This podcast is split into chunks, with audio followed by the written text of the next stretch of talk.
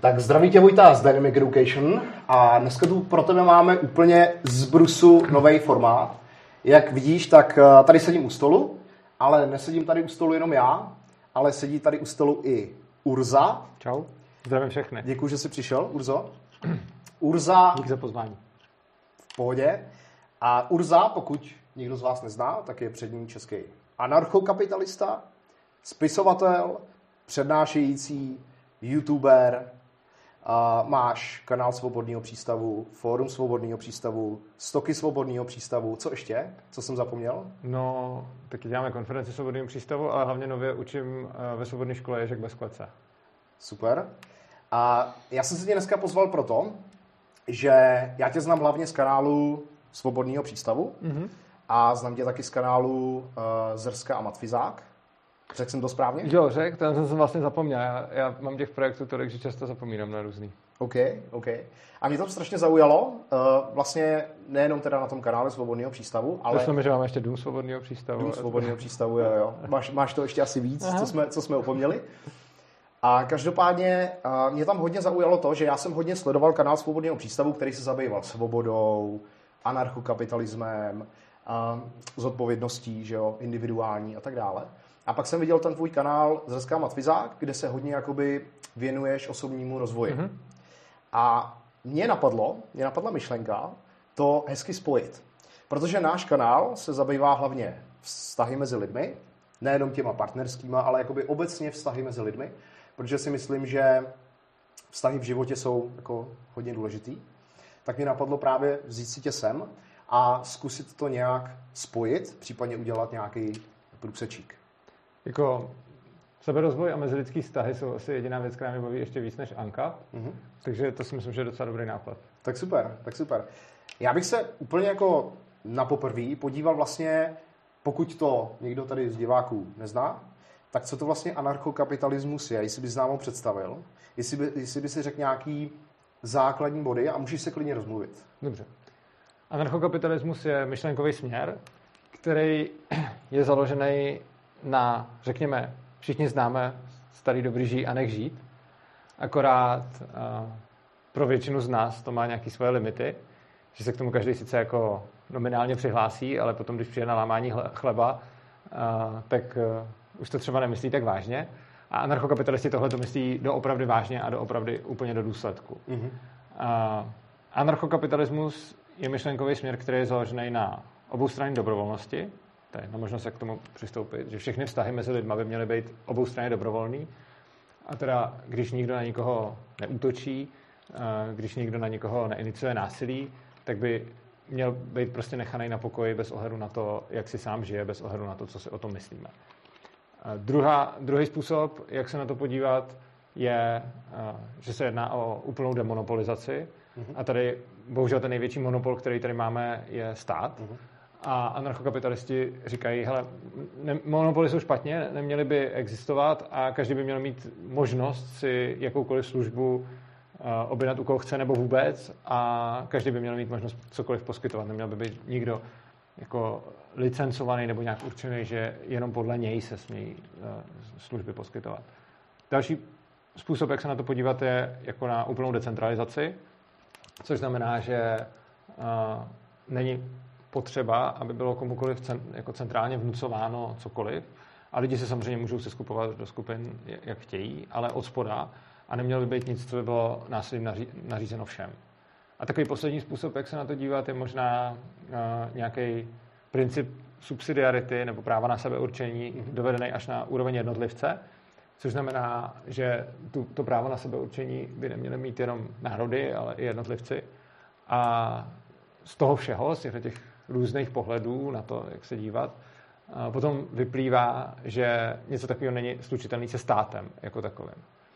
A je důležité si uvědomit, že když anarchokapitalisti odmítají stát, tak neříkají, že služby, které nám stát poskytuje, nepotřebujeme. Nám je jasný, že potřebujeme. Potřebujeme zdravotnictví, hmm. potřebujeme eh, nějaké vzdělávání, potřebujeme celou řadu věcí.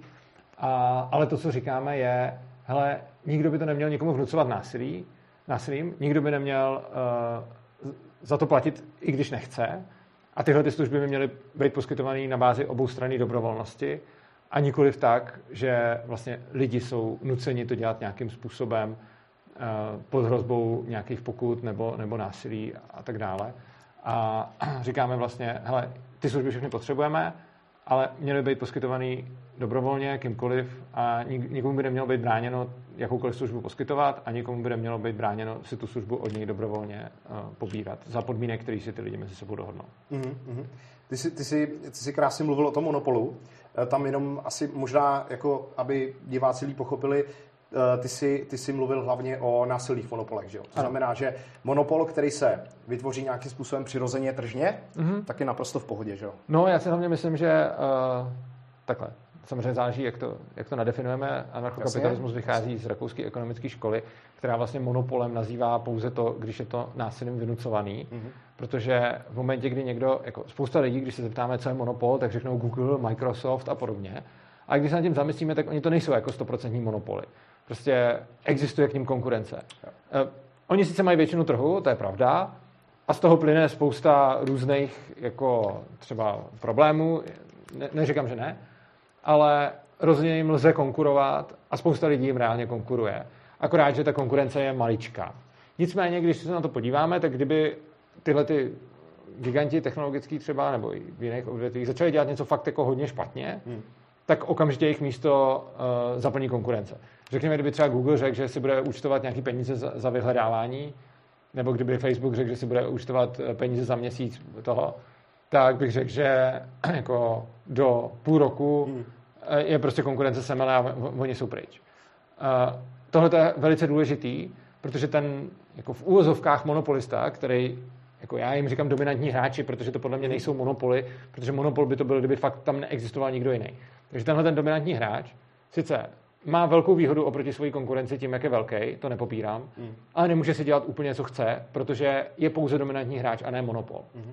Monopol vnímám jako to, když je někde násilím vynuceno, že jenom ten jeden hráč, jenom ten jeden subjekt smí poskytovat tu službu a všichni mu za ní musí platit. A o tom už bohužel lidi takhle nepřemýšlí a moc o tom neví, ale když se pak podíváme o to, jako na, to, kdo je skutečný monopolista, tak je to vlastně stát, který má některý odvětví v podstatě zmonopolizovaný a může tam podnikat buď jenom on, anebo jenom ti, kterým stát určí licenci za podmínek, který sám určí. Zdravotnictví, školství, soudnictví a tak dále. Tohle jsou jako příklady skutečných monopolů. A tam je to fakt problém, protože potom poskytovatel té služby si může jako dělat do obrovské míry, co chce, protože lidi za to musí platit, nemůžou se z toho vyvázat, nejde provést opt-out a tím pádem potom uh, ty služby jsou drahé a nekvalitní jako u každého monopolu. Takže když mluvím o demonopolizaci, tak tím myslím uh, především zrušit ty doopravdové monopoly, což jsou ty, který hmm. jsou násilím držený a ne ty, který uh, prostě vznikly nějakým způsobem tržně ale pořád nemají jako takovou možnost si dělat, co chtějí a tak moc uh, být protizákaznický, protože když budou příliš mnoho protizákaznický, příliš moc, jako do velké míry, tak je ta konkurence nakonec nahradí. Hmm. Ostatně vidíme spoustu jako velkých gigantů technologických nebo i jiných, kteří prostě vypadali, že mají neotřesitelnou pozici a pak prostě spadli, jo? třeba Nokia. Hmm. Jo? Byla nějaká doba, jako já si ještě pamatuju, uh, Oni měli Symbiany, že jo? No, a, a potom, no a potom, no to, co pak dělali, byl, byl jako takový průser, jako obchodně, že prostě, jo. že jako v podstatě skončili. A, a je jako spousta takových příkladů a i když se vždycky v každé době ty konkrétní monopoly zdají jako neporazitelný a neotřesitelný ty dominantní hráči, tak nakonec prostě čas ukáže, že třeba ne, jako jasně může tam být 20 let, může tam být 30 let, ale v zásadě to, že, má, to, že tam ta konkurence existuje, tak i když je malá, i když je v podstatě jako neškodná, i když je neviditelná, tak ona tam je a v momentě, kdy to ten velký hráč jako moc podělá, tak ta konkurence uh, si vezme jeho místo. Mm-hmm. Což vlastně je vyvíjí tlak na toho velkého hráče, aby to nedělal třeba tak úplně špatně. Mm. Oproti tomu, když nějaký odvětví je v podstatě plně v rukou státu, ve smyslu, že on ty, uh, kdo mu konkurujou, a mě je třeba nejbližší téma toho vzdělávání, mm-hmm. tak potom jako stát má nějaký státní školy a on licencuje soukromé školy. Jenže on většinu soukromých škol prostě zamítne, že to jako většina těch žádostí prostě není schválená. A často není schválená prostě proto, že je tam kapacitní problém té státní školy. Takže někde je nekvalitní státní škola, nechodí tam děcka, hmm. rodiče je dávají do jiných škol, vozejí je třeba do jiných měst a podobně. Tím pádem ta škola má jako uh, podstav A v tu chvíli by to bylo přesně to místo, kam by mohla nastoupit konkurence. A bylo by to skvělé. Hmm. Jenže stát tam tu konkurenci zamítne hmm. přesně proto, že už tam má školu, která má už tak podstav. Takže v podstatě se potom děje to, že tam, kde jsou státní školy nějak ještě funkční, tak tam vedle toho ten úředník umožní založit soukromou školu, která konkuruje. Ale tam, kde je ta státní škola už úplně špatná, tak to je spíš důvod, proč tu konkurenci zablokovat, protože tam mají málo žáků. Jasně. A prostě tohle je podle mě jako úplně zvrácený, že vlastně někdo může, někdo může tímhle tím způsobem jako rozhodnout o tom, eh, a že vlastně i ten důvod, že jako, hele, máme tu školu tak blbou, že tam nemáme žáky, tak to je teda důvod k tomu, aby si tam nikdo nemohl založit konkurenci, to je přece postavený na hlavu, že jo? Mně se, mně, mně se líbilo, uh, ty dost často vlastně ten stát připodobňuješ k nějakému lupiči, že? Uh, který přijde prostě k tobě ze zbraní někde v parku a řekne ti jako peníze nebo život. Mm-hmm. A ty říkáš, že vlastně jakoby principiálně se to vůbec neliší. Ano. Mohl bys rozvinout tuhle myšlenku ještě? No jasně. Uh, prostě když ke mně přijde někde na ulici někdo ze zbraní a řekne peníze nebo život, tak uh, mi chce něco vzít a neptá se mě na to, co mm-hmm. za to nebo tak. Jako další stupeň organizovaný, jako další stupeň, když je to organizovaný, je třeba mafie, kdy někdo přijde vybírat výpalný mm-hmm. a přijde vybírat výpalný prostě proto, že někde je člověk na nějakém místě, třeba tam má podnik a podobně a ta mafie od něj vybírá peníze jen tak. No a stát je vlastně ještě o level vejš, kdy zase to, že člověk chce v nějakém místě třeba podnikat, tak musí tomu státu platit a musí se řídit jeho pravidlama bez ohledu na to, on ani nemusí nikomu nic špatného dělat. On se prostě bude řídit jako Prostě je, Což je, je vlastně většina času, že jo? To je vlastně jako takový, takový jako mindfuck, že vlastně lidi si neuvědomují, že jako lidi, společnost jsou většinou dobrý, jako jsou, jsou dobří lidé. Myslím, že jo. A navíc ještě myslím k tomuhle, že je tam hodně důležité si uvědomit, že lidi často řeknou, hele, dobře, ale ten stát nám za to poskytuje nějaké služby, hmm. takže je třeba fér, že bychom platili. Ale zase, to je, jako, je to selektivní vidění, které nám bylo předáno ve škole a byli jsme ve škole hodně zmanipulovaný právě v té státní škole, protože jako když se podíváme na to, jakým způsobem vypadají strategie vzdělávání, tak do, do nich přímo patří, že máme vychovávat studenty k jako demokratickým občanům, což znamená, že to máme velebit ten stát a že v nich máme vytvářet pozitivní uh, jako emoční vazby k tomu státu. No a, ale to, co, to, co vlastně nám řeknou, ten stát nám poskytuje služby, OK, ale jak to, že tenhle stejný argument by naprosto u žádného jiného subjektu neprošel? Když já někomu poskytnu službu, tak přece není možný, abych bez jeho souhlasu se potom k němu přišel pro peníze, který já určím. Takže prostě, já ti ty nemáš auto, ale kdyby jsem měl, přijdu k tobě, umyju ti auto a řeknu, hej, dej mi prostě pěti kilo nebo litr, nebo dva litry, já nevím, prostě umyl jsem ti auto a jako co, tak ty jsi to nechtěl, ne, neřekl jsi o to, neobjednal jsi to u mě. Já jsem to je vlastně to... dobrý příklad, že já nemám auto a ty bys mi nabízel, a, a, že mi umíš ano, auto. To je, ano, to je ještě, to je lepší, dobrý příklad, to je ještě lepší příklad, protože je vlastně pravda, že bez ohledu na to, jestli ty služby od toho státu vůbec pobírám nebo hmm. nepobírám, tak za ně musím platit. Jo. A tohle je něco, co u žádného jiného subjektu bychom netolerovali, protože je jasný, že to je nemorální. Akorát, že v momentě, kdy to dělá stát, tak protože jsme jako indoktrinovaný tou propagandou hmm. státu, a jsme na to zvyklí a je to takový status quo, tak to bereme jako, hele, tohle je v pohodě. Stát může. Jenže on není rozdíl, jestli to dělá stát. Jako z etického hlediska není stát žádným způsobem víc eticky oprávněný k tomu něco takového dělat, než kdokoliv jiný. A to, co říkají anarchokapitalisti, je, hele, jako, poskytuj lidem služby a domluv si s nimi, jak za to budou platit, jestli chceš, nebo třeba vůbec, nebo třeba dobrovolně, nebo třeba si to prostě nějak účtuj a vymýšlej si, jak, jaký si uděláš vůbec zákaznický model, jaký, jaký bude tvůj business model. To, co není přípustný, je, abys prostě chodil za lidma a násilím jim vyhrožoval, aby ti zaplatili.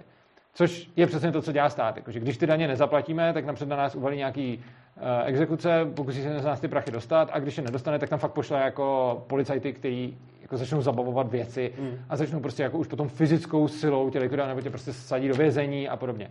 Takže jako je to čistě o tom, že prostě jako není v pohodě a není etický si postavit svůj business model na to, že něco lidem poskytuju a oni mi za to musí platit a já za něma chodím a když mi se to nezaplatí, tak na ně začnu nakonec, jako ten stát to neudělá rovnou, a na rozdíl od té mafie, to je jako zase lepší, ta mafie prostě se, asi s tebou nebude moc mm. rád, ale ten stát bude, nicméně ten výsledek je potom stejný. Prostě buď nakonec zaplatíš a dobře, tak ti nedají koňskou hlavu do postele, ale prostě pošlou ti napřed milion upomínek, pak exekutora, pak policajta, ale potom stejně nakonec skončíš v tom vězení mm. a Čili to není tak brutální. A když se budeš a, bránit, když se budeš bránit, tak tě postřelí, jo, jo. Ano, ale jakože není to tak brutální, ale ten princip je furt stejný a je podle mě špatný. Uh-huh, uh-huh. Tohle je vlastně jakoby jeden z důvodů, proč jakoby stát, jeden z takových dvou hlavních důvodů, proč stát jakoby v úzovkách by neměl existovat, a to je ten etický důvod. Uh-huh. Pak tam máme ještě ekonomický. A možná teďka diváci, který, na, který tě třeba slyšeli poprvé, tak by si řekli, dobrý, tak tohle jakoby, to, to dává jako smysl, dalo by se s tím souhlasit, ale možná... To se skoro nikdo neřekne, ale dobře. Myslíš, že ne? Hele, lidi, kteří se to řekne poprvé a myslím si, že je to důvod, proč... Je, myslím, že to plyne z toho, uh-huh. že byli už od malička indoktrinovaný právě tím státem uh-huh. už v těch školách. Prostě jde o to, že když se podíváme na to, jakým způsobem se vyučuje, ono už se to jmenuje občanská výchova, a fakt když se jako, podí, jako já jsem učitel, a když se, když se podíváme do, do toho, co jako národní vzdělávací plán, když to byla bílá kniha, teď je to strategie 2030, tak v tom všem je prostě napsáno, že musíme děcka vést k občanství. A je to prostě povinnost a k demokracii. Každého, a k demokracii. A je to povinnost každého učitele. A jde o to, že ono se to v těch školách potom fakt děje.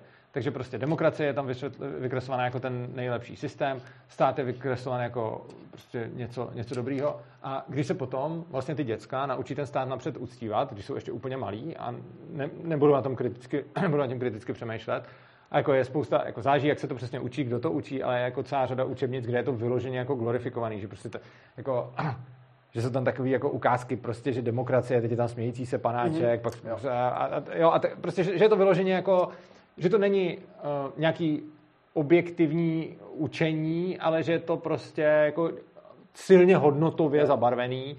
A, a jako počínaje tímhle přes různý vybarování českých vlajek a lipových lístečků, prostě když jsou ty děcka fakt ještě úplně malí. A, a úcta k vlajce a k hymně a tohle všechno.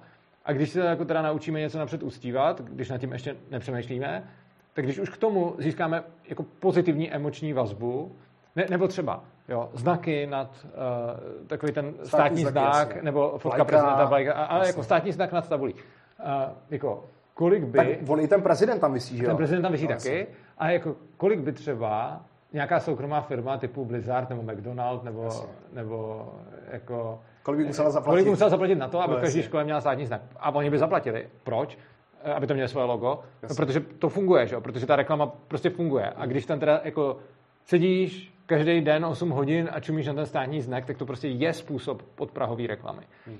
A, a, a těch je tam strašně moc. A jako horší je, že ještě jako třeba je zajímavý, že stát, eh, když jako se má dělat někde reklama v médiích a podobně, tak musí být odlišená a tak dále a prostě jsou proto nějaký pravidla.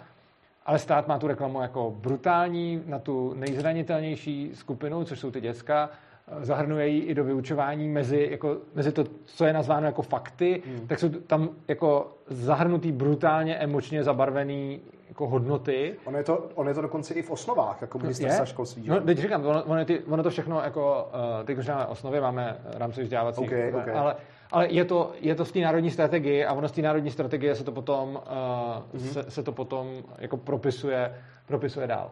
Každopádně uh, my všichni jsme tímhletím jako ovlivněný hmm. a potom, teda když někomu řekneš, že stát by neměl existovat, tak ten člověk to většinou cítí jako útok na nějaké svoje základní hodnoty a emočně to odmítá. Hmm. Takže a, a zajímavý na tom taky je, že prostě jako na to, aby, když jsi to na tom nikdy neslyšel, tak na to, aby si promyslel, jak by mohla fungovat společnost bez státu, bez ohledu, k čemu nakonec dojdeš. Můžeš dojít k tomu, že to je lepší, můžeš dojít k tomu, že to je horší, můžeš dojít k tomu, že by to fungovalo, že by ne...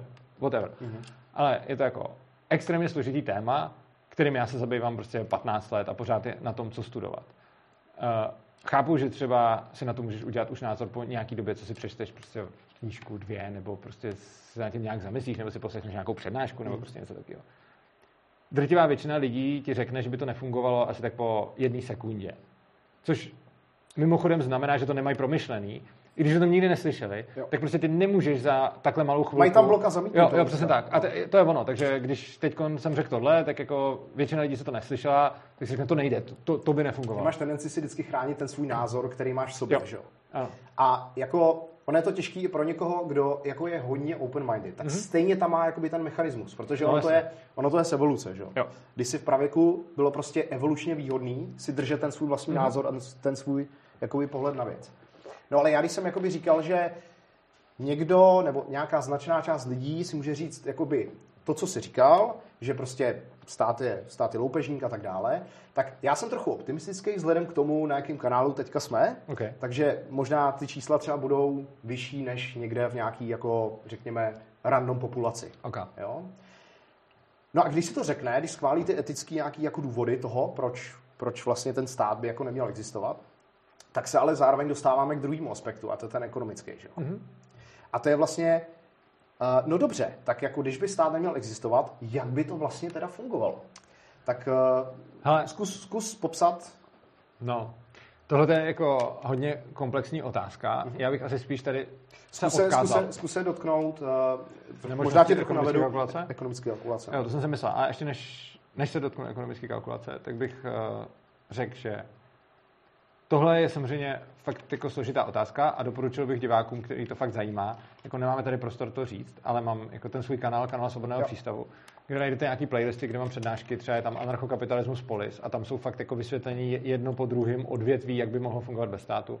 Stejně jako mám stránky ankap.urza.cz, hmm. kde si to můžou lidi dočíst. Takže jako je to tam rozebraný fakt jako hodně podrobně. Já to jenom podpořím, ten playlist hlavně z paralelní polis a máš tam i, myslím, centrálu, že jo? Mám. Tak, Já ty, mám tam spousta jako listů. tak, tak, tak ty přednášky jako hlavně jako doporučuju, protože eh, je to takový komprehensivní jakoby souhrn toho, jak by to v každém odvětví mohlo, mohlo vypadat. Mě trošku třeba mrzí a nevím, co s tím budu dělat. To mě teď jenom napadlo, že ty přednášky, když jsem dělal, tak ještě jsem vystupoval jinak, než vystupuju teď. A vlastně, Já jsem se tam všiml trochu té změny. změny. ano, já na sebe prostě hodně pracuju a vlastně jsou to jako komplexní přednášky, ale to, jak jsem to podával, bych teď už asi podával trošku, jako nic by se neměnilo asi fakticky, ale způsob, kterým bych to podával, Forma. nebo t- forma Jo. a to, na co jsem kladl důraz a potom to, jakým způsobem jsem se bavil s divákama, uh, tak to jsou věci, které... Ale, ale jakoby, tak, takhle, na jednu stranu jsem se ti občas jako nedivil, když jsem slyšel tu, jako, tu, tu tvoji reakci, že bych možná jako v mnoha případech zareagoval eh, jako podobně, protože No, někdy to byly fakt perličky, že? No já se snažím to tak nedělat, ale tak prostě Chápu, jasně. za tu, za tu dobu už jsem se někam posunul. Jo. Uh, no, takže uh, jenom abych to jako zase, zase teda, uh, čili ta ekonomická kalkulace, jak by to vlastně fungovalo, protože ekonomie je vlastně jakoby věda o lidském jednání, Ano. že jo? Tak jak by člověk jako, jak To je člověk další můj oblíbený obor. Uh, Jo. ekonomie.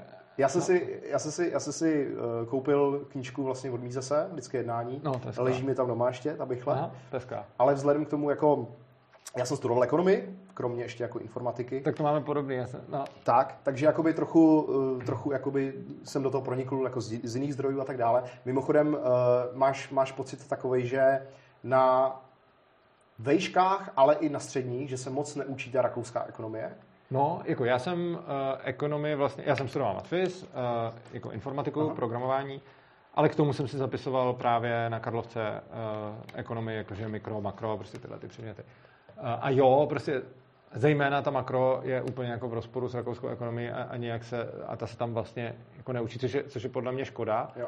Ale taky to není, že by vůbec, protože třeba oni tam chodili dva moji spolužáci z Gimplu a ty měli učitele, který právě byl takhle Rakušan a on, on jim to jako nějak ukázal a mimochodem od nich to mám, takže jako není to, že by to vůbec, ale je, je to, že je to prostě upozadňovaný směr. No. Mhm, mhm, mhm. Já jsem z toho měl pocit, jako že, že tam hodně prostě řeší se jako státní zásahy, monetární politika, fiskální politika, uh, že se tam řeší, jo, to je jako zajímavý spojení, tržní selhání, že jo? no jasně. To je jako To, to jsou taky ty čtyři a ne, já o tom mám někde video, taky najdete v kanálu Svobodného přístavu, ale přesně jako ty tržní selhání jsou podle, jako, myslím, že každý z nich je prostě fyzikální vlastnost světa, bych skoro až tak řekl. Aha. Nebo možná společnosti, nebo něco takového. Počkej, co myslíš teďka konkrétně? No jsou, eh, já se všechny nepa- eh, možná jdem dohromady. Je tam ta nedokonalá informovanost, Jo, jo, jo, eh, jo. nedokonalá konkurence, Jasně, jasně. eh, Asymetrický informace? asymetrické informace, Asi. to byla ta nedokonalá Jo, informovanost. jo, ok, myslím. ok. A pak jsou tam ještě dvě, já si je takhle asi úplně z hlavy eh, nepamatuju, ale... To je svět, škoda. jo? Tohle je No svět, jo, je tohle to, je svět, je svět. to, to, to, je, to je škoda, že, se, že takhle nevysypu, ale prostě vím, že jsou tam čtyři a... To by skoro implikovalo, že ten stát vlastně tomu zamezí a ta asymetrická informace nebude existovat. No ale ona existuje nadále a hlavně. Uh, podle mě, jo, pak, pak tam budou ty, uh, pak tam bude takový to nevylučitelnost ze spotřeby asi a možná, možná, možná keď jsem kravený. To je jedno, to ale nemusíme- jde o to, že jsou to všechno vlastně nějaké vlastnosti světa, mm-hmm. který, na který narážíme. Prostě, že ne všichni lidi jsou stejně informovaní. To, to, to je jako logický. A, A někdo z nich udělal selhání trhu a pak se to učí ve škole jako, hele, tady máte čtyři selhání trhu A, B, C, D. Přitom, jako, já bych do toho klidně mohl jako dát další selhání trhu, třeba zákon zachování energie. Tyvo, jako, mm. Nemůžu jet autem do nekonečna, když tam nenatankuju palivo. mobile, no. A, a tak to je taky selhání trhu. A prostě, jako, prostě nějaký věci, které podle mě až tolik nesouvisí s trhem, ale jsou prostě jako vlastnosti lidí, mm. vlastnosti světa, mm. tak se označili za selhání trhu. A vtipný na tom je, že stát je neřeší. A zhoršuje mnohdy. Mno, mnohdy zhoršuje. A, a je, je to vlastně jenom jako to, to pojmenování je podle mě jako extrémně zavádějící potom. Mm-hmm. No, eh, tam vlastně, eh, my jsme se teda ještě nedostali k té ekonomické kalkulace, ale ono to, ono to trochu souvisí s tím, že ty si přesně krásně jako na začátku říkal, že ono to není o tom, že zrušíme prostě stát a státní služby. To si spousta lidí jako neuvědomuje, že vlastně stát nám dává služby, ale jak je nám dává? On, on, on je nedává sám stát, on si jakoby platí firmy, které nám ty služby dávají. Někdy taky ne. Uh, jo, tak třeba policie, že jo? No nejenom, jakože i jako spousta jo, státních jo, škol, okay. státních nemocnic. OK, dobře, prostě... dobře. Ale jakoby i ta policie, i to školství, že jo, můžeme stáhnout na nějaký jako volnotržní subjekty. Ano. Že? A můžeme prostě existovat jo. bez nich. To. No a stát je vlastně jenom prostředník. A ten prostředník, toho platíme a je šíleně neefektivní, je skorumpovaný, mm-hmm. že jo, mhm. a tak dále, a tak dále. Můžeš teda jakoby pro diváky trochu rozebrat tu ekonomickou kalkulaci a klidně se jako neboj používat odborný názvy, protože si myslím, že máme docela jako Dobře, uh, tak, uh, vzdělaný publikum. Asi první věc, kterou je třeba si uvědomit, je subjektivní teorie hodnoty. Jo. A subjektivní teorie hodnoty nám vlastně říká, že věci nemají nějakou objektivní hodnotu, ale že prostě jim ji přiřizují jenom lidi. A bez lidí by nebylo hodnoty. Prostě hodnota není nějaká fyzikální vlastnost statku, hodnota je prostě, jak ho vnímají lidi. Takže hodnota je, je čistě subjektivní. A teď, uh, jak když mám nějaký statky a s někým uzavřu uh, nějakou, řekněme, dobrovolnou výměnu, tak se děje to, že v danou chvíli stoupá užitek obou účastníků tím, že se něco smění. Pokud je ta směna dobrovolná. Protože já, když něco směňuju, tak to si to směňuju proto, že to, co za to dostanu, tak si toho já subjektivně cením víc, než toho, čeho se vzdávám. Mm-hmm. Druhá strana to má stejně, takže vlastně zvýšíme užitek dvou lidí tím, že si něco spolu vyměníme, Jasně. protože každý si cení toho, co má ten druhý víc, než toho, toho, co má on sám. Tady bych dal jenom eh, poznámku, to je důležitý, eh, že, že se občas říká, no počkej, ale co když si za chvíli uvědomí, že to bylo špatný rozhodnutí? Ano, eh, to se, to se stát samozřejmě může, ale to nic nemění na tom, že ta směna obou dvou zvýšila užitek v danou chvíli, ale je klidně možné, že ty lidi potom zpětně zjistí třeba, že to rozhodnutí nebylo dobrý a ten užitek jim později klesne, mm-hmm. ale neklesne jim tou směnou, klesne jim potom tím jo. následným zjištěním nebo uvědoměním nebo přehodnocením. Jo. Ale momentem směny vždycky uh, roste užitek obou stran. Mhm. Prostě když, když, když je to dobrovolná směna, obě dvě strany vědí, čeho se vzdávají, obě dvě strany ví, čeho se, jako, mm-hmm. co získávají, tak, uh, tak tak. No a teď nemožnost ekonomické kalkulace eh, v centrálním plánování je zajímavá věc, kdy první, co bych asi zdůraznil, že centrální plánování, my jsme zvyklí, že to je jako ten komunismus, co tady byl a podobně. Uh, jenže centrální plánování není jenom tohle. Centrální plánování je vlastně uh, něco, co tady jako, buď může být jako ve velké míře, jako to bylo třeba před rokem 89, nebo může být v malé míře, ale vlastně třeba pořád zdravotnictví, školství a podobně je tady v podstatě centrálně plánovaný, i když třeba, eh, já nevím, zemědělství tolik ne, a třeba IT taky už vůbec ne, ale třeba automobil, eh, jako výroba automobilu zase trochu víc. A vlastně každá regulace, každý zákon je nějaká jako nějaký prvek centrálního plánování a když se to děje volnotržně, tak je, tak je to opak toho vlastně. Čili, čili je důležité si uvědomit, že centrálním plánováním nemyslím jenom eh, to, že, že prostě tady máme nějaký jako komunisty, který prostě mm-hmm. plánují úplně celou ekonomiku, ale že můžeme mít i částečně plánovanou ekonomiku, což je uh, jako dnešní případ. A, a vlastně je, všude po světě, dá se říct. A všude po světě. A teď jako to, uh, ta nemožnost centrálního plánování v podstatě znamená, že my, a teď jsou dva, dva způsoby, jak to ukázat. První způsob je uh, z hlediska, řekněme, té nabídky. Když máme nějaký vzácný zdroj, a může to být cokoliv, může to být třeba nějaký vzácný kov, nebo může to být nějaký prostě i lidská práce, může to být cokoliv. Tak prostě, jakým způsobem na trhu zjistíme, uh, že když mám nějaký projekt a když něco dělám, že se mi to, že, že, že je to vlastně jako prospěšný, že, že to něco dává lidem. Jako, když tady třeba budeme mít tenhle ten pořád, tak je to prospěšný v momentě, kdy vám se ty zdroje, které do toho dáváte, tak si jich ceníte méně než zdroje, které z toho získáváte. A ty, to, co z toho získáváte, můžou být buď prachy od lidí, co vám to pošlou, jestli vám něco posílají, nebo to můžou být jako vaše dobré pocity z toho a tak dále.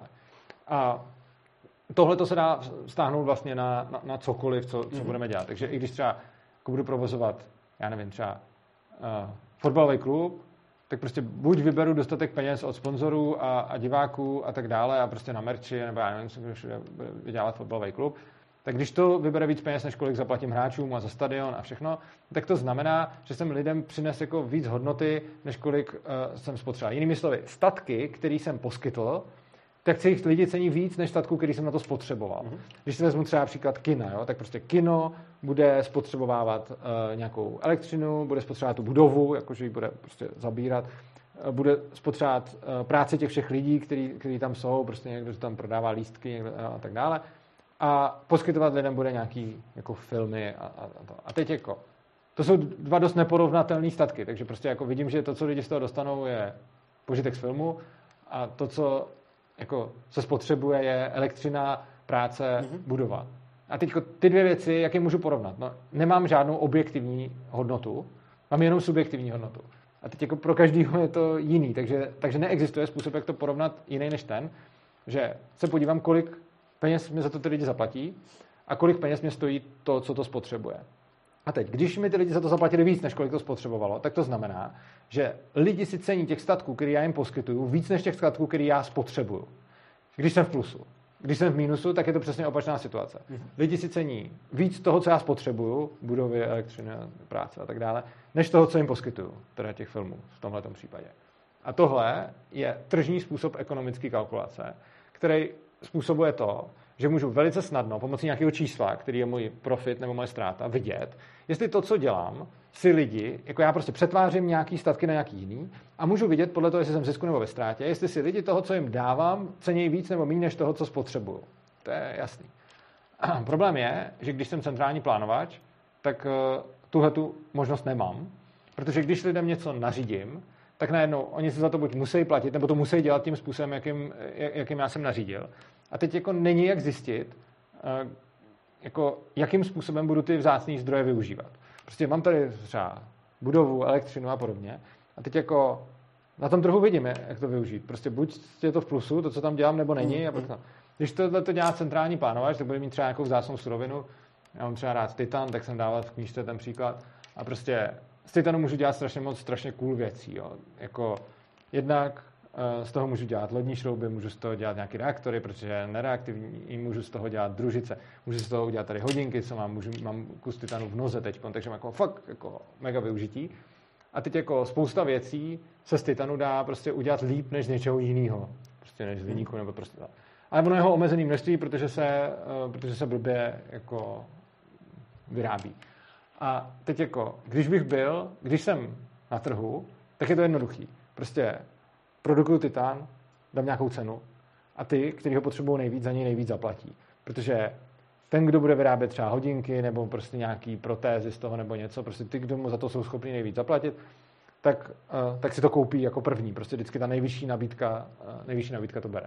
A proti tomu, když budu centrální plánovač, tak tuhle tu možnost nemám a prostě pak se na tím musím nějak jako zamyslet a zkusit to objektivizovat, jenže tu hodnotu nejde objektivizovat. Takže potom narazím na to, že tam můžu mít nějakou komisi nějakých odborníků a teď jako budou řešit, jestli jako lidi víc potřebují titanový lodní šroub, nebo titanový reaktor, nebo titanový hodinky a, a co z toho, jak moc. A teď jako tohle to nikdo neporovná, protože nezná preference těch lidí. A z druhé strany se na to dá dívat taky tak, že ty preference těch lidí v podstatě centrální plánovač nemůže ani nějak jako sebrat mm-hmm. od těch lidí, protože mm, ty nekonečně mnoho parametrů. Jo, je tam, je tam prostě nekonečně mnoho parametrů, nebo ono jich není nekonečně, jich konečně, ale jich jako extrémně velký mm-hmm. počet. Mm-hmm. A teď ty lidi jako si něco přejou a teď jako já mám nějaký jako zdroje, z kterých můžu něco vyrobit a teď jako je to otázka na všechno jo, v tom životě. Takže se toho člověka jako mám ptát, hele, jako chcete spíš, já nevím, bydlet uh, ve větším bytě a mít menší auto, a mít prostě dobrý jídlo a třeba trochu horší, já nevím, něco, dopravní obslužnost a k tomu eh, titanové hodinky a, a, a, a něco, anebo se můžu lidí ptát, jako hele, tak chcete spíš jako třeba trošku větší byt, nebo menší byt, trošku větší auto, trošku, jo a teď jako tohle je uh, problém, který je v podstatě neřešitelný a ten centrální plánovač ho není schopný vyřešit. A teď nejenom, že ty porovnáváš ty parametry toho jednoho člověka mezi sebou, ale ty, ty, ty by si měl porovnávat parametry ještě mezi, mezi ostatníma lidma, ano, což, a ještě v čase, ano. že jo? Jo, přesně tak, on se to furt mění. Já, jako, já na to dávám rád takový příklad uh, park a parkoviště, protože to, mm-hmm. co mi líbí, že začínají na stejný, uh, na stejný písmenka. Uh, každopádně, někde je místo a teď řešíme, jestli se tam má postavit parkoviště, nebo jestli se tam má radši nechat park ve městě třeba. A teď jako, řekněme, že jsem jako v demokracii a že jsem fakt férový úředník, tak co, nebo politik, co jako udělám? Dám nějaký referendum těm lidem, aby prostě nějak odhlasovali, co tam chtějí. A teď jako, čím větší, a teď jako, já se to fakt chci udělat dobře, jo? řekněme, že nejsem uplacený, že prostě fakt mám zájem o ty lidi, no tak jako, čím větší oblasti se zeptám, tím spíš tam pravděpodobně budou chtít parkoviště, protože ty lidi, co jsou zdaleka, nevyužijou ten park, ale to parkoviště by tam využili. A čím menší oblasti se zeptám, tím spíš budou mm-hmm. jako pro, pro ten park. Že? A teď jako co mám dělat? Já, já, ne, já vůbec nevím, jako, jak, velká, jak, jak velký referendum je vlastně fair. Takže když budu někde prostě v Praze, v Holešovicích mít nějaký plac, chci tam park nebo parkoviště, jak, jak, budu se ptát jako lidí až jako z Davids, nebo budu se ptát dokonce lidí až Berouně, nebo se budu ptát jako lidí, kteří bydlí o jeden blok vedle. A to, jak velkou, velkou škálu udělám, potom ovlivní ten výsledek. A to ještě, a to ještě počítáš s tím, že je to čistá duše, že jo? Že se no nenechá, to, že to, se nenechá ano, skorumpovat. To jsem schválně započítal, že je to čistá duše, eh, protože ono dokonce, i když počítáme s tím, že by ty politici a úředníci byli neuplatní, neskorumpovatelní a měli, jako to je, eh, jako nemožnost ekonomické kalkulace počítá s tím, že by všichni ty lidi v tom státě čistý. byli úplně Jasně. a stejně to ukazuje, že to nejsou schopní, i kdyby Jasně. fakt chtěli, Jasně. na to, že nejsou. A teď jako, jak to řeší volný trh? No volný trh to řeší tak, že na rozdíl od demokracie, kde o tom bude hlasovat každý bez ohledu na to, jak moc ho to vlastně zajímá. A je to typický problém demokracie, že tam prostě hlasují lidi o věcech, které jsou jim vlastně putná. A, a prostě nějak hlasují, protože jim to je jedno, protože to nic nestojí, ten hlas. Mm. Oproti tomu, když jde o to, že by to místo koupila buď nějaká firma, která to tam bude provozovat, nebo třeba ten developer, který tam okolo toho postaví ty baráky, že? protože on taky jako potom zvýší cenu bytů, když tam udělá park. Než, ono se jako často řekne, že ale park eh, je k ničemu, jako ekonomicky, ale ono to není pravda, protože když se třeba podíváme na to, je, je zajímavý, že třeba kolem, v New Yorku kolem Central Parku je tak vysoká cena těch domů, že kdyby se celý Central Park zastavil domama, tak mhm. klesne cena všech těch nemovitostí tam tolik, mm-hmm. že je to vlastně jakoby záporná investice, jo? Mm-hmm. Že vlastně, kdybychom vzali, jako je tam tak velká, jako mít ten dům vedle Central Parku je o tolik dražší, než ho mít o pár bloků dál, Jasně. že kdyby se celý Central Park prostě vybetonoval a udělali se tam rakodrapy, hmm. tak to bude celý výsledku stát méně, než je to teď. Jo? Hmm. Takže i ekonomicky se vyplatí tam mít park. Takže když potom ten developer chce prodávat ty byty, tak tím, že si tam udělá park, uh, a ne třeba park, a on tam potřebuje obojí, ale prostě jako, že tím, že bude ty byty jako chtít prodat draze, tak potřebuje, aby tam měl nějakou zeleň okolo toho. A teď jako, když máme ten volný trh, tak ty lidi jsou ochotní zaplatit za to, co tam vlastně chtějí, protože on, ten developer, jakože ne, že by ty lidi za to platili přímo, ale třeba ten developer vidí, kolik stojí byty vedle parku a kolik stojí byty vedle bytů a vidí ten rozdíl, takže si tam nějaký ten park třeba, eh, třeba jako zřídí. A teď, když se řeší, co tam vlastně udělat, tak se může hlasovat peněženkama, kdy vlastně hlasuje ten, koho to zajímá. A nehlasuje ten, kdo má, komu bylo 18, kdo má volební právo, ke komu přišla anketa, kde stejně nemůže říct, jako, jak moc to chce, nebo jako může, ale může v tom kecat. Oproti tomu, když ty lidi necháme hlasovat peněženkama, tak dojdeme k tomu, že ty lidi si tam můžou jakoby odhlasovat to, co tam doopravdy chtějí a budou hlasovat tou mírou chtění, jakou doopravdy chtějí, protože prostě se můžou složit na to, aby tam třeba měli park, buď skrz developera, nebo přímo, nebo to můžeme nějak koupit, nebo prostě jako cokoliv. A teď by někdo mohl nabídnout, no dobře, a co ti chudí? No a ta, tam je jako takový jeden podstatný rozdíl, že ty vždycky porovnáváš ten stav bez státu a ze státem. Mm-hmm. No co ti chudí? No ve státě se o ně taky nikdo nepostará a možná ještě hůř, že jo, než, než no, prostě na trhu. Taky, ale hlavně si myslím, že uh, jako, má, má to, jsou na to dvě odpovědi. První odpověď je, že to není dokonalý systém, ale on neexistuje dokonalý systém. Jinými slovy, pořád to bude, i když to bude dávat bohatým větším váhu, mm-hmm. tak to pořád bude reflektovat lidský preference líp, než když každému dáme jeden hlas. Mm-hmm. Protože v momentě, kdy ty lidi můžou hlasovat jako penězma, mm. tak je pravda, že bohatý mají vyšší váhu hlasu, ale pořád to tam tu váhu aspoň nějak promítá, oproti tomu, když se hlasuje tady a každý má jeden hlas, takže je, vlastně tam nemůže vyjádřit tu míru svého chtění. To je první věc. A druhá věc, na trhu, pozor, ne, neplatí to nutně ve státu nebo na zdeformovaném trhu, ale na čím méně zdeformovaný trh, tím víc platí, že člověk má peníze podle toho, jak moc uh, slouží je užitečný společnosti. Je společnosti. No, Takže čím víc je člověk užitečný, užitečný společnosti, tak ta, ta myšlenka zatím je, čím víc jsem užitečný ostatním, tím víc můžu rozhodovat mm-hmm. o tom, jak ta společnost bude vypadat. To je hodně důležité říct. No. Což ale jako zase neříkám, že to tak musí vždycky prostě být na 100% a je důležité, že pracujeme s nějakou korelací. Jasně. A neříkáme, že to, že to tak musí být jako vždycky. Mm-hmm. Neříkáme, že každý, kdo bude mít prachy, bude užitečný, protože se mohl třeba ukrást, nebo mohl se k ním dostat nějakým prostě nekalým způsobem, mohl někoho podvést a podobně. Ale prostě jako bude korelovat to, jako čím víc bude nedeformovaný trh, tím víc bude korelovat, že čím víc peněz přinese, přinese tak tím víc peněz Jasně. bude mít. Přičemž znova říkám, jako tohle to často lidi, jako říkám korelace, to znamená, budou tam výjimky a no nemůže to nikdy no úplně platit. Nehledě na to, že jako uh, dost často se říká, že jakoby stát pomáhá chudým, on je to přesný opak. Že? No, nepomáhá. Stát rozšiřuje nůžky mezi bohatýma a chudýma a škodí těm chudým. Že jo? Nejsem si jistý, jak moc rozšiřuje nůžky, uh, nebo taky určitě. Nevím, jak oproti trhu. Je, neříkám, že to jako jediný faktor. Aha, ale jako určitě nějak rozšiřuje ale zejména škodí těm chudým, protože jako když se podívám potom na to, co může, jako když se podíváme na to, jakým způsobem vznikají regulace státní, hmm. tak jako první věc je, že si lze kupovat politiky a zákony a lze lobovat. A na to potřebuje člověk být prostě velký. Takže když je velká firma, tak ta má možnost si nějakým způsobem zaplatit zákony. Ty zákony můžou potírat konkurenci a často se to děje, že prostě velká firma uh, si platí zákony tak, aby měli třeba nějaké požadavky na to jejich odvětví, který prostě jejich menší konkurence nesplní. Takže skrze stát můžou velké firmy likvidovat uh, malé firmy. Další věc je, že i kdyby jsme zase pomenuli tohle a řekněme, všichni úředníci jsou čestní, politici taky nikdo nikdy nevzal úplatek, tak i v takovém případě řekněme, že ten úředník potřebuje fakt udělat nějakou regulaci a myslí si, že je to prostě jako užitečný a zasloužený a dobrý. Hmm. Ale co on udělá? On se bude, jako, on ji nebude dělat podle nějakého prostě Franty a Pepy, který mají garážovou firmu. On se podívá na tom, jak se vyrábí auta ve Škodovce a tomu přizpůsobí regulaci. A prostě může být zákon, který zrujnuje prostě 100 malých firm nebo nějakých živnostníků nebo těch, aby museli začít znovu podnikat. Nikdy nepřijde zákon, který zrujnuje prostě hmm. Škodovku. Protože ty politici, i kdyby chtěli, i kdyby to dělali fakt jako s dobrým úmyslem, tak budou veškeré regulace všech odvětvích přizpůsobovat těm velkým a jejich procesům a nikoli v těm malým. A i kdyby tohle nebylo, i kdyby se dokázal tohle to nějak obejít, tak je tam pořád ta věc, že ta velká firma má celý svoje prostě právní a účetní a, a HR oddělení, kde má spoustu lidí, kteří může prostě platit na to, aby se s těma regulacemi, které už přijdou, nějakým způsobem vypořádali. Oproti tomu v momentě, kdy mám jako malou firmu nebo nějakého živnostníka nebo někoho, kdo prostě fakt se jenom věnuje tomu, co dělá, to, tomu svýmu procesu, té práce, v který je dobrý, tak ho prostě potom můžou uh, strašně moc likvidovat ty, ty byrokratické nařízení.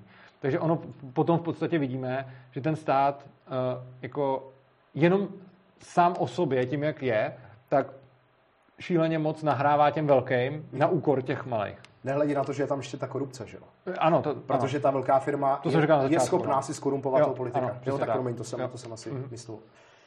A já teď řeknu jeden takový jako sou, současný případ, který se hodně řeší, a to, to je s těma energiema, asi, asi to zaslech. Stát jako mnohdy vlastně i kdyby jsme jako připustili, že chce pomoct, což třeba ti politici možná chtějí pomoct jakoby těm lidem, kteří berou ty energie, tak oni naopak tomu jakoby ještě uškodí. Pojďme si to, pojďme si to vzít na tomhle konkrétním případě. Co se stane? Oni chtějí zastrpovat ceny, že jo? No to je hrozný vždycky. Uh, zastrpování cen, to je něco na způsob minimální mzdy, no. že jo? Je to... A je to hlavně úplně jako ekonomický barbarství, ano. kdy vlastně jako v každý, prostě je zajímavý, že spousta politiků vystupuje, ať už vědomě nebo nevědomě, proti absolutním základům ekonomie. Hmm. Buď to, to dělají, protože ty základy ekonomie neznají, nebo to dělají, protože je znají a jim to jedno, protože chtějí získat hmm. hlasy. Hmm.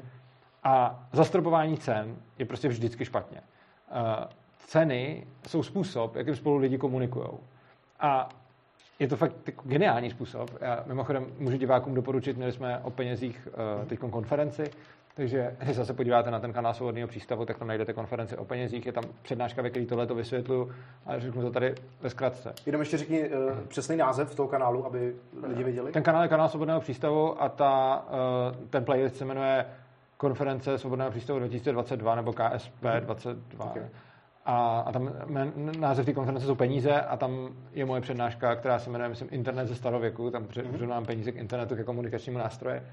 A to, co říkám, je, hele, jako, když je něčeho málo, tak zroste cena. A to udělá dvě věci v zásadě. Za prvý, všichni budou mít větší motivaci to produkovat. A za druhý, všichni s tím budou šetřit. A když, něče, když je něčeho hodně, tak klesne cena. Což za prvý způsobí, že to lidi nebudou tolik produkovat. A za druhý to znamená, že tím budou nahrazovat věci, kterých je málo. Takže prostě tenhle ten úplně jednoduchý triviální princip má tu výhodu, že jako ty lidi si nemusí k tomu nic moc zjišťovat, ty lidi nemusí nic moc jako vědět, ani o tom nemusí nějak jako hluboce ekonomicky přemýšlet. Ono to působí úplně samo. Prostě ty lidi... Oni vidí tu cenu a ano. podle toho se rozhodnou. Že? Jo, přesně tak. A jenom tím, že se snaží ušetřit nebo neutrácet prostě peníze zbytečně, mm-hmm. tak se potom děje automaticky tohle. Je nedostatek nějakého zboží, tak ty lidi s ním prostě šetřej. Naopak, když je toho zboží přebytek, tak ho používají. A zase, čím víc zroste cena, protože je toho nedostatek, tak tím víc lidí láká být do toho odvětví, jako prostě začít v tom odvětví něco dělat. No a v momentě, kdy se zastropují ceny, tak eh, to jde proti tomuhle tomu mechanismu. Mm-hmm. A to je vždycky špatně, protože potom zastropování cen nakonec způsobí, buď je neefektivní, že ten strop je nad tou přirozenou tržní cenou a pak je to jedno, mm-hmm. anebo, a takový strop ale nemá smysl, mm-hmm. anebo ten strop bude efektivní, ale v tom případě bude efektivní jako negativně, hmm. protože způsobí potom nedostatek. Hmm. A je to jako úplně nejtypičtější příklad tohohle je, když se podíváme, vždycky v Americe se řeší, když nějaká živelná katastrofa, tornádo, něco, tak to tam úplně rozbije to okolí a benzínky notoricky zvednou cenu benzínu. A tohle to se tam furt řeší, jako jestli to je etický a že by se s tím mělo něco dělat a podobně. Ale prostě ono to vede k tomu, že potom se dostane benzín na mnohem víc lidí, než by se dostalo, kdyby to neudělali. Hmm. Protože jako, ten benzínkář nemusí být nějaký lidumil, on prostě může chtít vydělat. A já vůbec nepopírám, jako když najednou tam nikde není jiné benzínka, mám tam sám benzínku, která je funkční a zvednu ceny, tak je asi zvednu, protože chci vydělat. Jenže ono to má ještě ten vedlejší efekt, že tím pomůžu reálně té společnosti. Protože když bych měl normální cenu, tak tam každý přijede na tankové plnou nádrž a pak na ty ostatní už se nedostane prostě.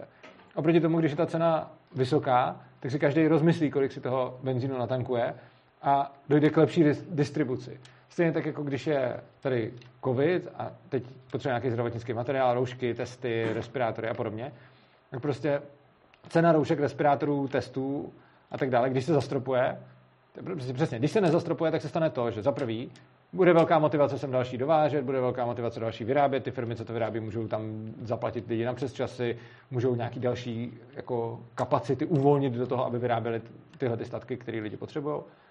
A oproti tomu, čím to bude dražší, tak tím víc lidi třeba to nebudou zbytečně nakupovat do zásoby a nakoupit si to, co teď zrovna potřebují a dojde k nějakému lepšímu rozdělení. Oproti tomu, když se zastropuje ta cena, tak se přesně tohle to nestane, respektive stane se to jenom do nějaký míry. Takže potom jako není taková motivace pro ty výrobce to víc vyrábět a není taková motivace pro ty spotřebitele tím šetřit. Já jsem chtěl jakoby vypíchnout ten fakt, že ono, když to takhle jako politici udělají, zavedou nějakou, nějaký zastrpování ceny, minimální mzdy a takovéhle věci, tak nejenom, že, že je to jako trochu špatně, ale on je to jako, to je vlastně jako, on je to úplný opak toho vlastně, yeah. co chtějí, co chtějí jako docílit. Jo. Yeah. A je to přesně jako populismus, kdy prostě dát strop cenám je to, co lidi jako proto budou hlasovat, protože nerozumějí ekonomii. Hmm. Od toho by tady měli rozumět ty politici, kteří buď nerozumějí, nebo jim to jedno. Hmm. Ale můžeme se podívat do Maďarska na, na Orbána, který stropoval a vys prostě stropování ceny benzínu, kdy to potom vypadalo tak, že jako napřed tam ten benzín došel, potom se začalo vydávat nějak eh, na, na, na příděly, potom se začalo nějak nevydávat zahraničním, protože tam samozřejmě jezdili lidi z zahraničí tam tankovat levný benzín.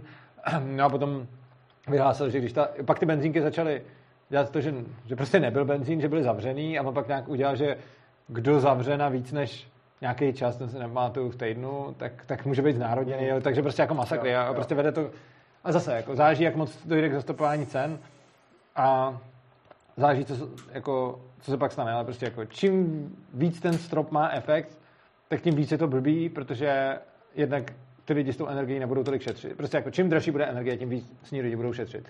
Když uměle snížíme cenu, tak za prvý lidi budou méně šetřit, než by šetřili, kdyby ta cena byla vyšší, a za druhý producenti budou méně motivovaní uh, tu, mm-hmm. uh, tu energii dodávat. Mm-hmm. Urzo, mi se strašně líbí na trhu, že strašně krásně počítá s člověkem takový, jaký, takový, jaký je. Mm-hmm.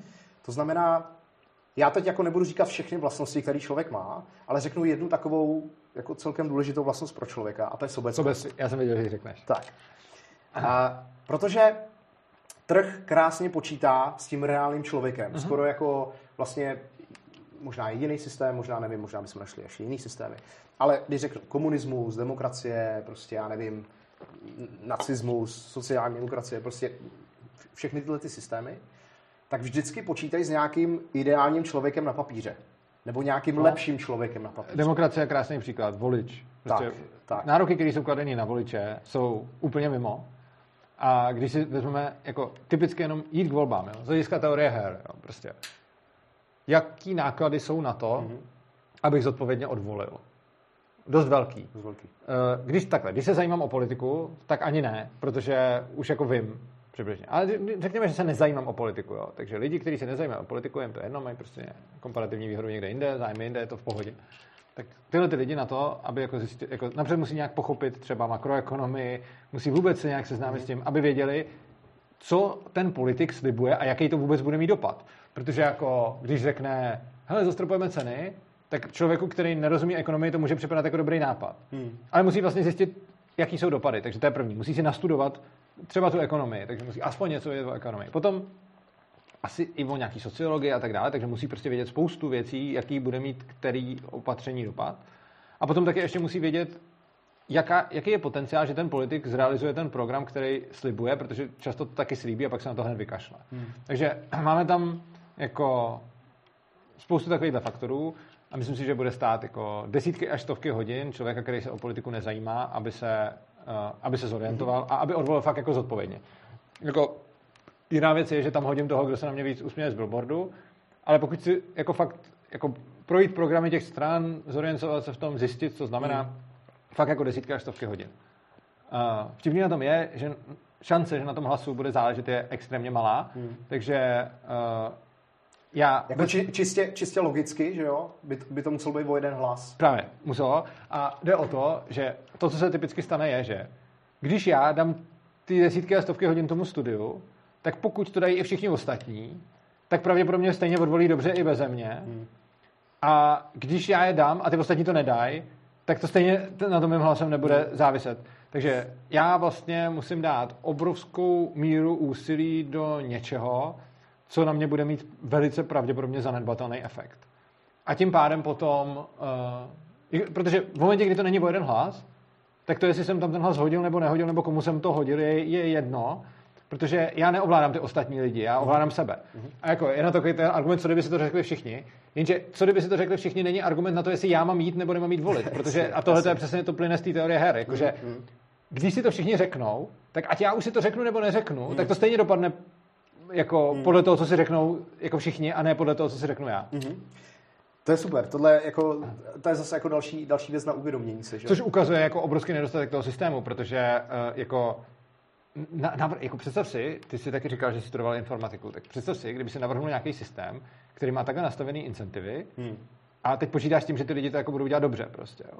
A já pro tohle mám jednu vynikající jako frázi. Aha. Don't hate the player, no, jasně. hate the game. Jo, přesně tak, ano. A to, to přesně to vystihuje, protože ty, když si napíšeš nějakou aplikaci nebo nějakou hru nebo, nebo cokoliv, co bude vyžadovat, prostě představ si, že by si třeba dělal velkou onlineovku. Hmm. A teď ono to bude vyžadovat, aby ten hráč dělal jako desítky hodin něco, co ho nebaví, aby potom hmm. něco, tak oni to prostě nebudou hrát, že jo? Přesně tak. A ne, prostě ty lidi se budou chovat, a i když je nějak jako navnadíš, tak prostě je, je to pořád špatně nadizajnovaný systém, hmm. A ty nemůžeš počítat s tím, že ty lidi to budou tímhletím způsobem dělat. A nemůžeš prostě počítat s tím, že většina lidí se bude chovat nějak, jak to pro ně osobně není jako z racionálního pohledu, eh, že to nemá ten poměr eh, jako benefit cost. Jo, jo. takže, takže jako nemůžeš se, navrhovat takhle systém. Podobné věci se mimochodem jako ještě dostaneme. Mm-hmm, dobře. Uh, já, jsem, uh, já, já jsem vlastně chtěl jako zmínit to, že vlastně ta sobeckost člověka je úplně jakoby ta jedna z nejlepších věcí nejenom pro něho, jakoby individuálně, ale i pro celou společnost. Protože když si to stáhneme, ono to jako nebude jako jediný parametr, ale stáhneme si to jako tak, že každý chce maximalizovat užitek, tudíž můžeme říct, že v biznise chceme maximalizovat zisk. Jo? Neříkám, že užitek je jenom zisk, jenom říkám, že prostě čistě jako z nějakého biznisového hlediska, z čistě nějakého finančního, my chceme maximalizovat zisk. Kdy maximalizujeme zisk? No, když nejvíc pomáháme ostatním, když nejvíc přinášíme hodnotu ostatním. To znamená klientům. A v tom se zase dostáváme zpátky, zpátky k té sobeckosti. Kdy my, když jsme sobečtí, chceme ten zisk, tak nejlíp a jakoby nejlíp pomáháme lidem, tak se nám to nejlíp vyplácí. Jo, uh, já bych, já teda nemám rád oddělování toho uh, finančního zisku od toho celkového užitku, okay. uh, protože si myslím, že to je potom zavádějící, že z toho vzniká takový ten homo economicus model uh-huh. a přijde mi, že je důležité se na užitek dívat jako na celek, uh-huh. protože když budeme na užitek hledět jenom na finanční zisk, tak najednou zjistíme, že třeba jako já jsem ne, jako nedává příklad, smysl, aby, aby si to jako nedává, diváci jo, líp jako představili. Že třeba nedává smysl, já nevím, charita, že nedává smysl prostě někomu mhm, pomoct mm-hmm. a podobně.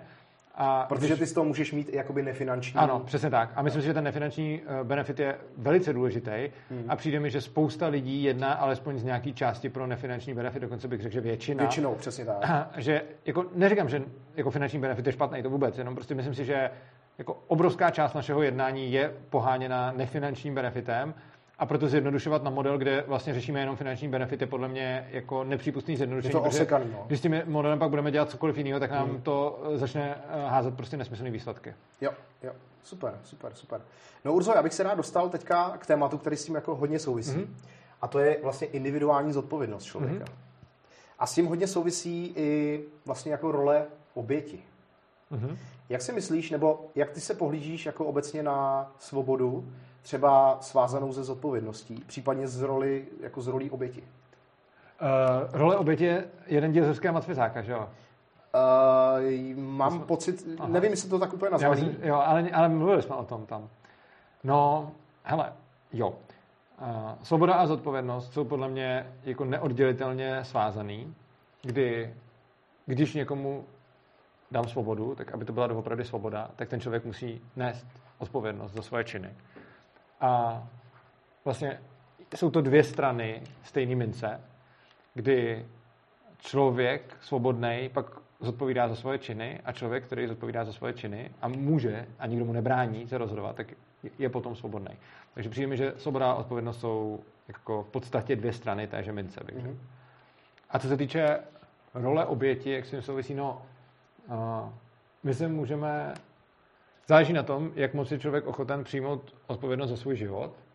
A to má spoustu rovin. A každý, a jako jsou lidi, kteří třeba v něčem přijímají hodně a v něčem málo a, a naopak. Mm-hmm. Takže to není jako, neviděl bych to jako jednu veličinu, že prostě mám zodpovědnost za svůj život nebo ne. Je to podle mě jako spousta faktorů, ve kterých můžu mít odpovědnost za svůj život a ve kterých můžu selhávat. A, a vlastně je asi důležitý si uvědomovat podle mě, že vždycky za sebe nakonec odpovídáme sami a že i když nám třeba někdo ublíží nebo nám někdo jako něco udělá, tak potom stejně nakonec my jsme ty, kteří s tím musíme mm. nějak poradit nebo, mm. nebo to. Takže jako jsem zase dalek toho, abych jako řekl, když jako někdy lidi to tvrdí, já, já, to nechci tvrdit, ani netvrdím opak, ale jako říct, jako všechno, co v životě máme, si za to můžeme sami, nevím. Nechci říkat jo a ne, protože je to hodně komplikovaná otázka. Každopádně všechno, co v životě máme, tak nakonec my s tím musíme nějak žít a my jsme ty, kteří se o to můžou postarat a za nás se o to jako nikdo nepostará a naše problémy nám nikdo nevyřeší. A čím víc tohle to pochopíme a budeme mít tenhle ten mindset, tím spíš budeme svobodní, budeme zodpovědní a budeme chápat, že jako je, je to jako naše věc, jakým způsobem s životem naložíme. Mm. Čím víc budeme mít mindset, že někdo nám posral život, tak eh, tím snižujeme šanci, že s tím něco uděláme, mm-hmm. protože budeme od toho člověka, který nám poslal život, bez ohledu na to, jestli to taky nebo není něco očekávat, ale on nám to nemusí dát. A není to v naší kontrole. V naší kontrole jsou naše akce a ne akce jiných lidí. Mm-hmm. Což znamená, že to, když mi někdo něco udělá, tak já můžu buď jako furt očekávat, že ten člověk to taky vyřeší, anebo si můžu říct, jako dobře, tak on to třeba udělal, ale teď nebudu řešit, jako kdo za to mohl, jestli já nebo on, nebo jestli jsem si o to nějak řekl nebo neřekl, může být obojí pravda. Každopádně potom je důležitý přijmout odpovědnost za tu situaci a přijmout ji způsobem, hele, jako mně se stalo toto, je to můj život, já zodpovídám za svoje štěstí, já jsem ten, kdo si musí zajistit, aby byl šťastný, protože to nikdo jiný za mě nezajistí. Já jsem mhm. jediný člověk, který si může mhm. zajistit svoje vlastní štěstí. Mhm. A k tomu přistupovat a neustále si to uvědomovat. Momentě, kdy začnu tuhle tu zodpovědnost házet na někoho jiného a říct si, hele, on mi ublížil, takže on by měl být zodpovědný za moje štěstí, tak to jsem háji, protože on mě nikdo jiný šťastný udělat nemůže, i kdyby chtěl, i kdyby se snažil, on, on nemůže. Prostě jediný, kdo mě může udělat šťastného, jsem já sám. Jo, jo, určitě. To s tímhle naprosto souhlasím. Jak já se na to dívám já, a má to takový jako dva pohledy. Jo? Já, já, já sám na to mám takový dva pohledy. My si můžeme jakoby říkat, my můžeme popisovat realitu. Jo? Když to stáhneme zase, vrátíme se třeba ke státu. Jo? Můžeme říkat, že stát je svině, prostě vykořistuje nás, nebo můžeme říkat, jako, že uh, tamhle Franta mi něco špatného udělal a prostě popisujeme realitu a můžou to být i fakta. A jsou to fakta. Jo? Mm. Na druhou stranu, jak jsi přesně říkal, jenom na nás, jak k tomu přistoupíme a jenom na to, jenom na nás, jak my jsme vlastně sami k sobě zodpovědní. Jo? Takže jsou tam vždycky jakoby dva, je to takový trochu paradox, jakože vždycky jsou jakoby dvě strany. Někdo by mohl říct, uh, jakože uh, pojďme, si, prostě, pojďme si stěžovat a nebejt zodpovědní. Na druhou stranu pak by mohl jako přijít druhý extremista a říct, ale za všechno na světě si prostě můžeme jenom my. Já třeba nesouhlasím ani jakoby s jedním pohledem, protože přesně jak jsi říkal, my ani jakoby nejsme schopni zjistit a můžeme jít fakt jako deep, že? My můžeme, jako když já budu extrémní a když já to trochu přeženu, tak můžu říct, že my ovlivňujeme realitu a my ovlivňujeme to, jestli ve 13.07 bude pršet nebo ne. Jo? To je jeden extrém. A druhý, druhý extrém je, prostě všechno, všechno, co se nám v životě děje, tak za to můžou druzí. Nemůžu za to já. Já ještě nejsem tak daleko, abych znal odpověď na tuto otázku, respektive jsem si docela jistý, že to není to, že za to můžou druzí. To, do jaký míry svůj život ovlivňuju pouze já, nevím. Nechci, jako nechci říct ano a ne, protože hmm. jako dřív bych řekl, že to pro ne. Že prostě jsou tam vlivy, které prostě ne, nejsou v mojí, jako, v mojí gesci, jako, že, že za ně nemůžu. Uh, poslední roky procházím nějakým, řekněme, duchovním nebo spirituálním rozvojem. Hmm. Jako seberozvoj jsem vždycky miloval, teď jsem si k tomu přidal i nějaký třeba duchovní a myslím si, že odpověď na tu otázku je výrazně komplikovanější, než jsem si myslel. A neříkám, že to je naopak, jenom říkám, že mám spoustu indicí, poznatků a argumentů, protože je to tak, i protože je to naopak a nechci, nejsem rozhodnutý prostě a nechci říct... Myslíš pro oba ty extrémy? Ne, ne, ne, ne, ne. Jeden extrém úplně zavrhuju. Jo. Extrém můžou za to všechno druzí zavrhuju, s tím okay. jsem si jistý, že okay. není. Ten druhý extrém nezavrhuju, ale ani neříkám, že to tak je. To, co se snažím říct, je, já nevím. Okay. Dřív jsem ho zavrhoval a zavrhoval jsem oba. Jo. A teď poslední roky začínám trošičku koketovat s tím, jestli náhodou by to nemohl být ten uh, za všechno v životě si zodpovídám sám. Mm. Uh, to znamená, že třeba jako koketuješ i s tou hodně extrémní myšlenkou, že ovlivňuješ i tu nejzdálenější molekulu ve vesmíru, nebo jako... Uh, nevím. Já, já, na to, já na to fakt neznám odpověď okay. a je to jakože mám spoustu... Já, jestli jsi se třeba nad tím zamýšlel. Jo, zamýšlel, jo. ale prostě mám jako řekněme, že svoboda, anarchokapitalismus a podobně je něco, co řeším prostě jako 15-20 let. Tohle řeším třeba posledních pět, mm, což je ještě málo na to, abych to měl moc jasno. A prostě dřív mi přišlo, že tohle to určitě tak nebude a teď to nevím. Uh, a potřebuji určitě ještě jako mnoho let k tomu, abych... Prostě je to, je, je to o tom, že jedna věc je mít to nějak v hlavě mhm. popsaný a druhá věc je něco cítit. Dřív jsem to, co jsem cítil, v podstatě potlačoval na úkor toho, že to, co jsem si uměl logicky zdůvodnit a mhm. vysvětlit, je prostě pravda a to, co cítím, není. Poslední dobou jsem pochopil, že dávám větší váhu tomu, co cítím, ale rozlišuju mezi tím, kdy něco mám být argumentovaný a kdy to cítím. Jo. A tady mám nějaký poměrně silný pocit a ten pocit není jen tak. On, řekněme, nějakým způsobem zraje a nějakým způsobem, když se jim řídím, tak můj život vypadá výrazně líp, než kdybych se jim neřídil. To, co mi přijde zvláštní, je, že pokud přistupuji k věcem tak, že nad nimi mám plnou kontrolu a že, uh, že, na, že vlastně tomu svýmu životu plně vládnu, mm-hmm. tak to má výrazně lepší výsledky, než když k tomu přistupuji jinak. Mně by přišlo, mně přijde divný, že kdyby, kdyby to nebyla pravda, mm. tak proč by výsledek toho, že k tomu tak přistupuji, byl lepší, než když ne? No jasně. A teď jako, to je ta otázka, přesně ty věci, které ty si říkal, jako ovlivňuju to, jestli začne pršet, ovlivňuju nejzálnější molekulu ve vesmíru. Mně přijde, respektive přijde mi, že ne, a nemám žádný, žádný zdůvodnění tomu, jak bych to mohl dělat. Já si myslím hlavně, že my to ani jako nezjistíme. Nezjistíme, ale, ale jako jde o to, že většinou, a je to jako životní zkušenost, když žiju podle něčeho, co je pravdivý, tak to má dobrý výsledky, a když žiju podle něčeho, co pravdivý není, tak to nemá dobrý výsledky. Uh, Vždycky myslíš?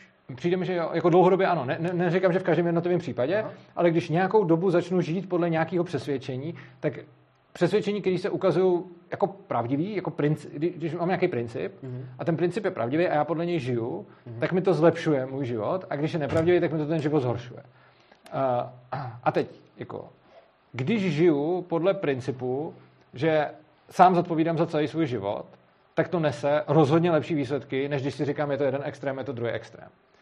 Na druhou stranu, uh, já nevím, jak bych za to mohl být všechno zodpovědný a když se na tím zamyslím jako logicky, tak mi přijde, že ne. Takže tam rozpor. Uh, dřív jsem se řídil podle toho, co vím logicky a vždycky to, co jsem věděl logicky, jsem bral, že tak to je. Poslední roky pouštím hodně uh, jako svoji intuici, emoce a pocity, řekněme taky trochu ke kormidlu mýho života a snažím se dojít nějaký harmonie mezi tím, co si myslím a mezi tím, co cítím. Mm. U tohohle toho jsem harmonii nenašel. Uh, to, co si myslím, je přesně to, co říkáš ty, že jsou to dva extrémy, ale to, co cítím, je v rozporu s tím. Já neříkám, že to je tak nebo onak, jenom říkám, že nevím. Každopádně... Já bych tomuhle, uh, že tě přerušu, já si myslím, že tohle je jakoby paradox, že paradox na logický úrovni, vlastně dvě věci na nějaký jako logický úrovni, které se rozporují, můžou existovat společně na emoční úrovni. Já si dokonce myslím, že uh, všechny ty paradoxy mají řešení, jenom je třeba zatím nevidíme. Uh, jo, to znamená, že narážíš nějakou možná víru, nějaký emoce a tak dále. Možná, ale já to, já to vlastně nevím. Jo, okay. uh, tak, takže jako tenhle ten, jako oba dva ty přístupy jsou, jako ten jeden extrém zavrhuju a ten druhý extrém přemýšlím o něm. A rozhodně mi přijde, že potom přistupovat k věcem tak, jako bez ohledu, a jo, ale to, co jsem chtěl říct, důležitější než to, jestli si za ty věci fakt můžu sám nebo může někdo jiný, je něco jiného, na, na co jsem přišel, a to úplně se vykašlat na to, kdo za co může. A jenom řešit, jak to vyřešit. Jo. Prostě podle mě je jako toxický přístup, když se něco stane, hledat, kdo za to může. Jestli za to můžu sám, jestli za to může někdo jiný. Tohle na to kašlu.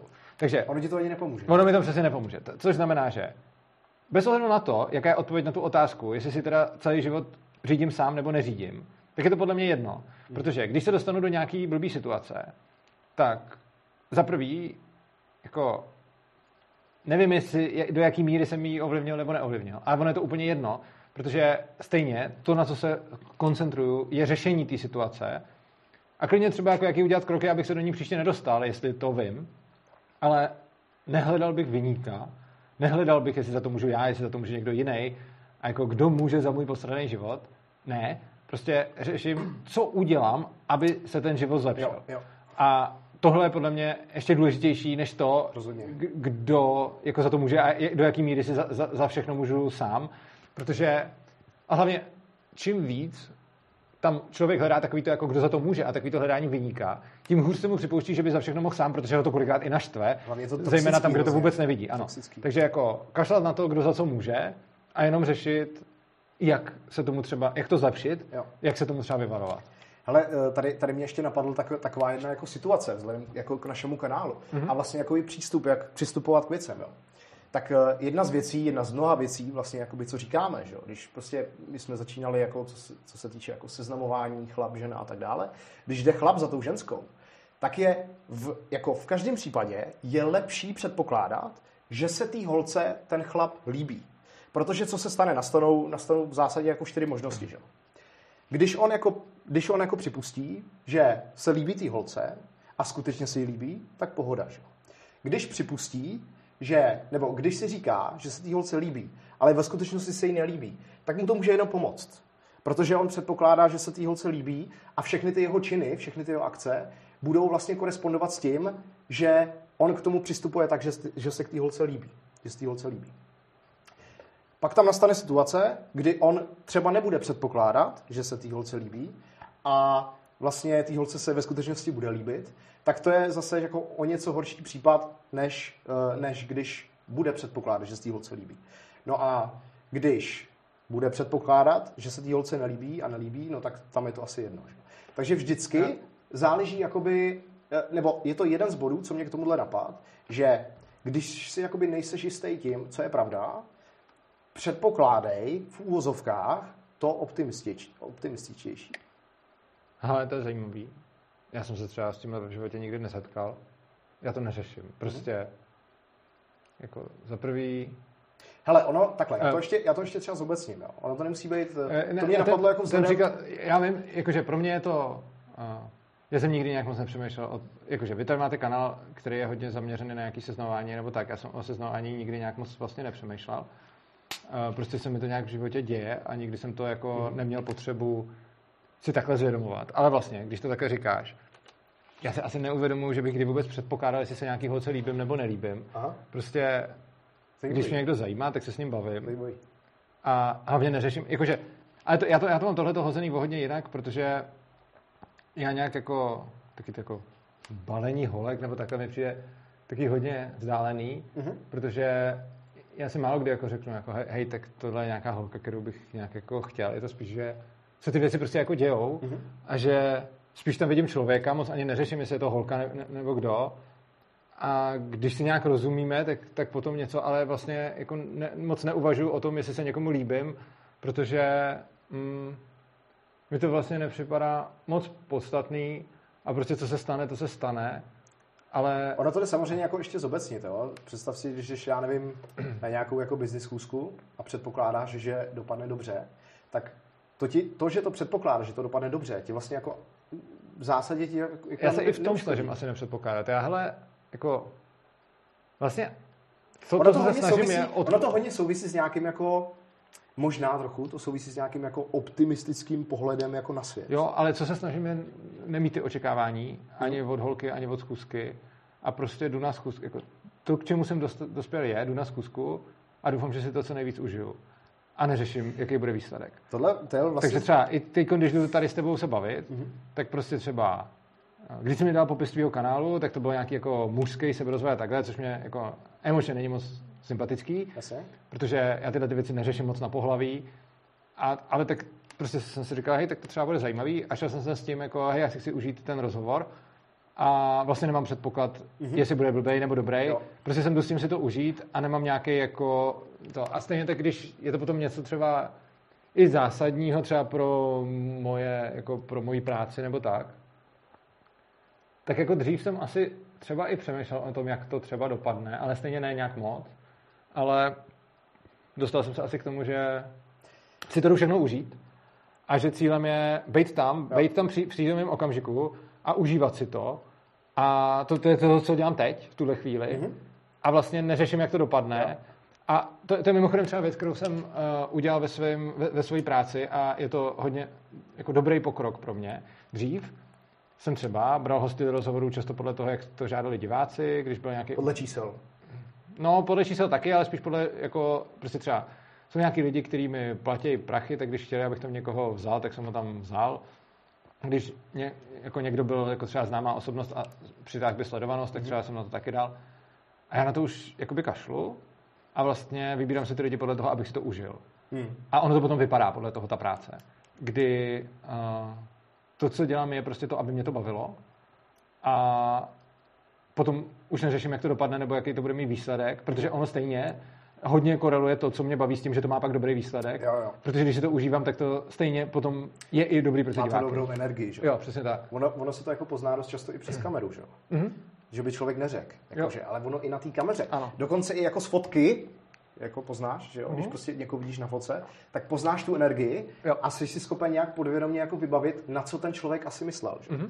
Ale tohle je zajímavé, protože my jsme právě narazili teďka na paradox. Ty jsi říkal, že vlastně nemáš očekávání, což je taky jedna z věcí, co doporučujeme. A to si jakoby v zásadě odporuje logicky s tím, co jsem říkal předtím, že ty bys měl mít jakoby dobrý pozitivní náhled na to, že to dopadne dobře, ale zároveň nemít očekávání.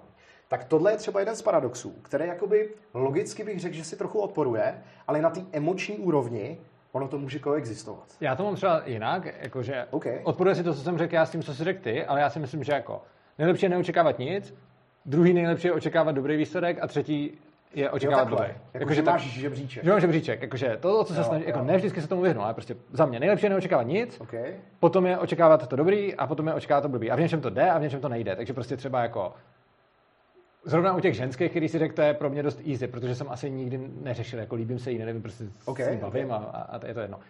Když je to potom už třeba nějaká, jako, jo, nějaká pracovní věc, tak tam už někdy to nedokážu. Jako nejradši bych taky neměl ty očekávání mm-hmm. nikdy, mm-hmm. ale občas, když je to třeba něco fakt důležitého, a člověk, tak, tak to mám. No, a tam se pak snažím mít ty pozitivní, když už vidím, že nemůžu mít žádný, tak se snažím mít aspoň pozitivní než, než mm. negativní. Mm.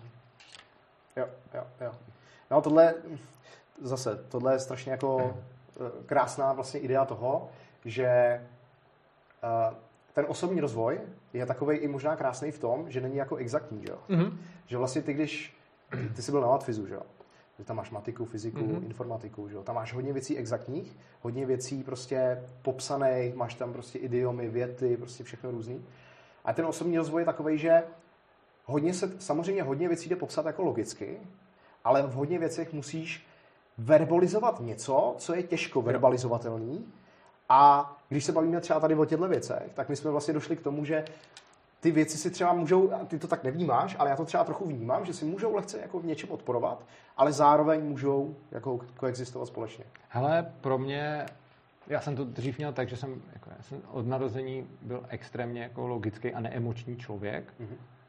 A měl jsem to jako fakt, eh, třeba jak je taková ta MBTI, nebo jak to, tak, to ta, tak jsem tam měl jako asi 96% toho myšlení a 4% cítění, Aha, prostě v tom okay. třetím písmenku.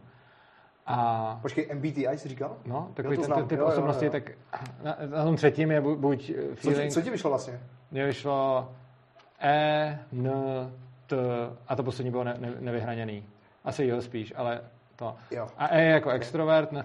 Pro mě nejdůležitější je to druhý písmenko, jakože když potkávám lidi, že, jo, že, že potřebuji ty N, jako jednak ho mám já, ale jednak k tomu, abych si s někým rozuměl, tak potřebuji na tom druhém to N. A uh, Potom vlastně jsem byl extrémně vyhraněný na to, na to myšlení a málo na to cítění, mm-hmm. ale před několika lety, respektive vždycky mě fascinovali lidi, kteří hodně cítili a mě potom jako bavilo vlastně, jako dřív jsem byl mezi samýma matfizákama a i mezi kolegama v práci a tak. A pak to, to co mě bavilo, byli lidi, kteří jsou jako extrémně emoční a ideálně třeba nestabilní, nebo Aha. dokonce až jako třeba někdy hystericky, nebo kteří mají problémy zvládat své emoce. A pro mě je to, pro mě je to extrémně inspirující, když pro mě, který jsem vždycky jako neměl problém se ovládat a byl jsem jako docela v klidu, mm-hmm. tak se mi jako líbilo potom vidět lidi, kteří, se, kteří mají furt emoční výbuchy, jako neustále rollercoaster emoční a prostě nejsou schopní se ovládat. To je pro mě něco, k čemu jako svým způsobem i zlížím, protože tím, jak to nemám, tak mi to přijde jako úplná super schopnost. Aha. A taky, když jsou hodně empatický a teď ani nevědí, která emoce je z nich a která emoce je pochytaná z okolí, tak to je něco, co je pro mě jako hodně jako atraktivní a přitažlivý. A sám tím, že jsem se začal takovými lidmi obklopovat, tak jsem se od nich začal učit a začínám to od nich chytat a pak jsem na tom jako i cíleně pracoval, že se snažím probouzet svoji emoční stránku mm-hmm. a i když jsem pořád nějakým způsobem víc psychologický než emoční, mm-hmm. tak se ten poměr mění a já bych ho rád dostal jako na pade na pade a dávám větší prostor svým emocím a intuici. A třeba teď, když si dělám ten test, tak, tak samozřejmě jako člověk to může nafejkovat, ale když se snažím dělat jako upřímně, tak z těch 96 ku 4 jsem se dostal asi na 55 ku 45, což jo, je jako jo, jo. pořád mám převahu té jako logiky, jo. ale jako ty city mají větší prostor, což mě baví a vlastně se mi to líbí. Tohle, tohle je strašně zajímavý, protože zrovna tenhle ten test, on, on je to na té stránce, že jo, 16 personalities.com no, nebo CZ nebo něco takového. No. To je vlastně jedna z věcí, jedna z mála věcí, které jakoby dá se říct, jakoby trošičku věřím, že to je nějaká jakoby dobrá aproximace osobnosti, mm-hmm. protože, protože, třeba, protože třeba, já nevím, já, já moc neuznávám jako horoskopy, astrologii, takhle, když řeknu neuznávám, já to neodmítám. Já věřím, že to může fungovat, jenom s, jako pro mě co se týče nějakého pragmatického reálného života, to pro mě nemá až jakoby takový účinek. Já když jsem si dělal ten test, tak to bylo zajímavé taky, jako mi vyšlo vlastně první písmenko na pomezí, že jo, Uh, pak někdy před deseti lety mi vyšlo to druhý N, ale teďka už mi zase vychází S. Jo, a z těchto všech písmenek mi asi nej, nejvíc přijde jakoby zajímavý to čtvrtý. A to, jestli Aha. je člověk jako chaoticky spontánní, anebo jestli je jako hodně jako pořádný a chce mít řád. Tak to mi přijde takový méně zajímavý. To mi přijde možná nejméně zajímavý. Fakt, jo? jo? Mně přijde asi nejzajímavější to druhý, pak to třetí, pak to první a nakonec to čtvrtý. Jo, jo. Ne, tohle, tohle je strašně jako zajímavý, že, že vlastně eh, že jo, potkáváš jako různí lidi a ono jako neexistuje jako 16 osobností. No jasně. Prostě ale... neexistuje. Jo. Ale co jsem tak jako spozoroval ze všech těch testů, tak mi to přijde jako nejlepší aproximace, kterou jsem viděl. A já to ale vidím i u lidí, s kterými se stýkám a s kterými se rozumím a s kterými se bavím, tak prostě skoro všichni kolem mě mají na druhém místě N a mm-hmm. na mhm. třetím místě F. Mimochodem to se říká, že, že to druhý písmenko je dobrý, jakoby, když, když trávíš jakoby, s lidmi, kteří mají stejný. No, to, to, to, tam přesně, to jsem ani nevěděl, že se říká, ale přesně to tam cítím, jo. protože pro mě to, to, to druhý je jako, jako, když to někdo má jinak, tak je pro mě mindfuck se s ním jako jasně, bavit, jasně. Že, že spíš ho zajímají jiné věci než mě. A to třetí, tam já jsem zase hodně fascinovaný tím, těma lidma, co víc cítí, než myslej. Mm. A tím, že mám kolem sebe, tak se stávám taky takovým. Jo. No, já bych se dostal teďka ještě eh, k dalšímu tématu, mm-hmm. který, který je takovým vlastně průsečíkem, řekněme, možná našich kanálů, možná i tvou dvých, eh, tvých dvou kanálů, mm-hmm. jakože Zrska Matvizáka a kanál Svobodného přístavu. No a tím jsou vztahy a vlastně možná bych se vrátil trochu k tomu Ankapu, že vlastně ten stát, nejenom, že prostě škodí v mnoha jiných jako ohledech, ale zároveň si myslím, že stát škodí vlastně vztahům mezi lidma. A nejenom nějakým možná jako rodinným vztahům mezi dětma, rodičema. Těm mi přijde, že škodí třeba hodně, protože okay. Eh, celý sociální systém vlastně rozbíjí potom eh, to, že by si ta rodina pomáhala sama jo. sobě. Jo. Takže jako jo. v momentě, kdy já mám nějaký socialismus, jako mám stát, který se postará o starý, tak potom se děje to, že za prvý to těm, který by se o ně mohli starat třeba jejich dětem, mhm. dává najevo, hele, jako nemusíte se starat, protože už se někdo stará, to je první věc. A druhá věc, že potom jako vztahy v té rodině uh, tomu taky odpovídají nějakým způsobem. Mm. Jinými slovy chci říct, uh, když jako budu vědět, že moje děti se o mě budu třeba chtít, aby se o mě starali, tak je mým zájmu si s nima udržovat nějakým způsobem dobrý, jako, dobrý jako vztah. Oproti tomu, když jako vím, že se o mě postará stát, tak uh, taky nemusím. A že vlastně to, že stát převzal nějakou funkci, jako dřív to byla funkce rodiny, a tím, že stát tu funkci převzal, ono je to obecně, stejně jako, jo. když mají lidi zodpovědnost a stát začne za ně rozhodovat a chránit je před těma chybama, tak klesá jejich zodpovědnost. Mm-hmm. A stejně tak, když byly nějaké vazby v rodině a ty lidi na sebe v rodině spolehali a stát některé ty role přebere, tak to vlastně uh, zhoršuje, ty vztahy. zhoršuje ty, ty vztahy. A ty tohle nevidíš jakoby i u, uh, třeba když vezmeme jako svatbu, která je posvěcena státem, že jo? Tak ty to nevidíš tohle to třeba i u toho manžela a té manželky? Nevím, uh, vlastně. Protože já si třeba myslím, že ty jsi říkal, že rodina něco zabezpečuje. Aha. Já si myslím, že jakoby ve vztahu hodně věcí zabezpečuje chlap. Co no se týče, jakoby, co se týče zdrojů, uh, možná nějaká jakoby emoční kontrola, protože samozřejmě chlapi jsou, ženský jsou krásní jako emoční stvoření. Na druhou stranu uh, chlap je tam taková ta, neříkám, že vždycky, ale je tam taková ta opora. A když přijde stát a řekne ty ženě, hele, my ti to špatný rozhodnutí zaplatíme, to znamená, že ta žena prostě nebude mít takovou incentivu si vybrat správního chlapa a správního partnera a ten stát přijde a řekne, hele, dáme ti jakoby příspěvky, ať už jakoby na dítě nebo porozvodový a tak dále. Ty mě, no, mě to moc ne. Nevidíš to tam? Ne, ne, ne, ne že bych neviděl, jako vím, co říkáš, ale, ale ne, že bych s tím úplně...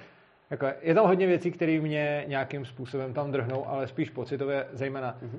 takový to rozlišování na to chlap a ženská. Mm-hmm. Já vím, že to tak jako, že to bude korelovat a že to tak statisticky spíš bude, ale vlastně to nemám moc rád, protože eh, když se to takhle říká, tak to potom vlastně těm lidem, zejména těm, kteří to mají třeba jinak, ukazuje, že by měli být nějaký. Takže já spíš jako jako... Jo, takže jako mm, pocitově se ti zdá, že to jakoby implikují tím?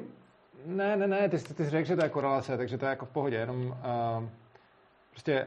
Já to jinak ani jako, já v tom jako žádný jiný smysl nevidím, já to, já to jo, prostě říkám tak, jak... Já vím, a jak říkám, hele, jako, řekl si, že to je korelace, já jsem to slyšel, zaznamenal a jo. nemůžu ti jako oponovat, hmm. jenom říkám, že se kolem toho, že se kolem toho necítím dobře, protože...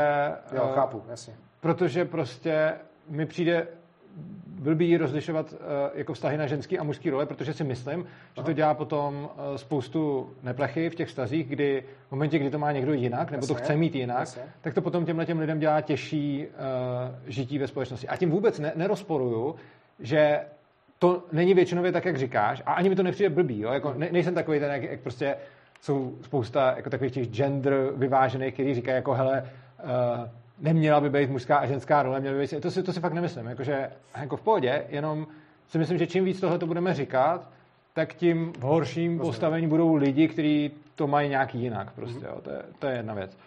Takže spíš se mi nelíbí to poslouchat, než bych s tím nesouhlasil. Uh-huh. A co se týče uh, toho s tím státem, jako já si jako, teoreticky to tam někde být může, ale já si úplně nemyslím, že to jako, když se ty lidi jdou brát a teď k sobě mají nějaký jako city, což většinou mají v dnešní době, když se berou dřív třeba ne, a dneska jo, tak jako, když by si tohleto řekl o 100-200 let předtím, kde často to manželství nebylo z lásky, ale z nějakého jiného třeba důvodu, nebo bylo z lásky a z nějakého důvodu, tak tam by tohle mělo jako velkou váhu. Mm-hmm. Na druhou stranu v momentě, kdy se ty lidi berou fakt jako z lásky, teď už řekněme, tak si myslím, že tohleto, jako ta incentiva byla tak slabá, že si nemyslím, že by to něco, něco reálně změnilo. Čímž jako... Já neříkám, že je silná ta incentiva. Čím, jako, Já neříkám, že, že, neříkám, že ne, neexistuje, ale vlastně jako, a plus je... ještě navíc si myslím, že tohle to nemusí být věc státu. Oni ty lidi přece i bez státu můžou uh, uzavřít nějakou smlouvu do toho manželství, Rozhodně. kdy vlastně můžou jít do toho manželství s tím, že třeba, uh, když budou mít děti, tak se o ně pak budou starat společně, což mi přijde i rozumný. Mm-hmm. A myslím si, že kdyby to nedělal ten stát, tak to stejně budou dělat ty lidi nějak sami, k tomu dojdou. Takže si za prvý jako, nemyslím, že to je moc silný, ta incentiva, a za druhý si myslím, že i bez státu by tam něco takového vznikalo. Takže si umím představit, že když by manželství nebyla státní instituce, tak stejně vzniknou nějaké smlouvy, které budou tohleto ošetřovat. Budou nějaký standardizovaný manželský smlouvy. A je to typicky, jako, že když máš volný trh, tak to neznamená, že to je bez pravidel, to jenom znamená, že ty pravidla jsou dobrovolný. A já si umím velice dobře představit, že standardní manželská smlouva, která by byla mimo stát, by zahrnovala mimo jiné i tohle. Tak, takže jako, když budeme mít děti, tak se o ně pak nějak společně jako postaráme uh-huh. a může jako dopředu nějak určovat jak. Což znamená, že si nemyslím, že by, to, že by ten stát nějak to výrazně měnil, protože si umím představit, že na volném trhu uh, by se k tomu vlastně došlo taky. Uh-huh. Jo, mně tam přijde zajímavý, jakoby, že to vidíš víc v té rodině, než, než, eh, než v tom partnerském soužití. No, no v té rodině to vidím proto, že uh, jako v té rodině se narodíš a seš tam Jasně. a teď jako víš určitě, že ten rodič bude někdy ekonomicky neaktivní. Aha. Takže je to situace, kterou jako se do ní dostal, nemohl se o ní tolik rozhodnout a následně víš, že se to takhle stane. V podstatě si s to, jako ne jako úplně 100%, ale víš mhm. to hodně jistě. Oproti tomu u toho manželství si toho partnera vybíráš a vybíráš to s tím, že nepředpokládáš, že se budete jako rozvádět, což znamená, že jako málo lidí bude přemýšlet, co kdyby, nebo třeba mý, protože oni, jako věřím tomu, že ty lidi jdou do toho manželství s tím, že to je jejich třeba poslední manželství a že to spolu zůstanou jako do, na celý život. Což znamená, že potom proto si myslím, že ta incentiva tam bude jako slabá, kdy když jsem jako rodič Já zase a mám jenom... dítě a chci, aby se o mě to dítě ve stáří postaralo, tak vím jakoby na jistotu, že to budu potřebovat, protože budu někdy starý a budu někdy, nebo velice pravděpodobně se třeba neuživím. Oproti tomu, když jdu do manželství, tak si velice často asi myslím, že s tím člověkem se nebudu rozvádět a že zůstanu s ním. Já vím, a pak je realita jiná, že jo? Máš asi 60%, 70% rozvodovost, něco takového. To jo, ale ty, ty lidi nejdou do manželství s tím, že budou v těch 60-70%. Což znamená, že ta incentiva působí, jako ta incentiva působí ne podle toho, co se stane, ale podle toho, co ty lidi očekávají, že se stane. Jakože incentivy nejsou daný realitou, ale očekáváníma. Mm, mm, jasně. A ty očekávání u každého toho páru jsou podle mě, že spolu zůstanou nebo jako asi ne u každého, ale prostě u, u většiny z těch párů, nebo drtivé většiny bych možná řekl, že je to očekávání takový, že se berou a že spolu budou na furt třeba, nebo dokud neumřou, mm-hmm. nebo na, na hodně dlouho. A myslím si, že teda ta incentiva toho, že to bude jinak, bude sama o sobě nízká, právě protože ty lidi to neočekávají, což znamená, že se na tím nebudou tolik zamýšlet. Jo, jo, to jako zaj, zaj, zajímavý pohled, no. Uh, no, jak říkám, já, já tohle, já tohle jako dost sleduju, co se týče jako, co se děje třeba jako v, v Americe a jaký jsou jako vztahy prostě muži, ženy a tak dále. A z mého pohledu uh, prostě jakoby, když existuje jako někdo, kdo a vlastně to i u té rodiny, že jo.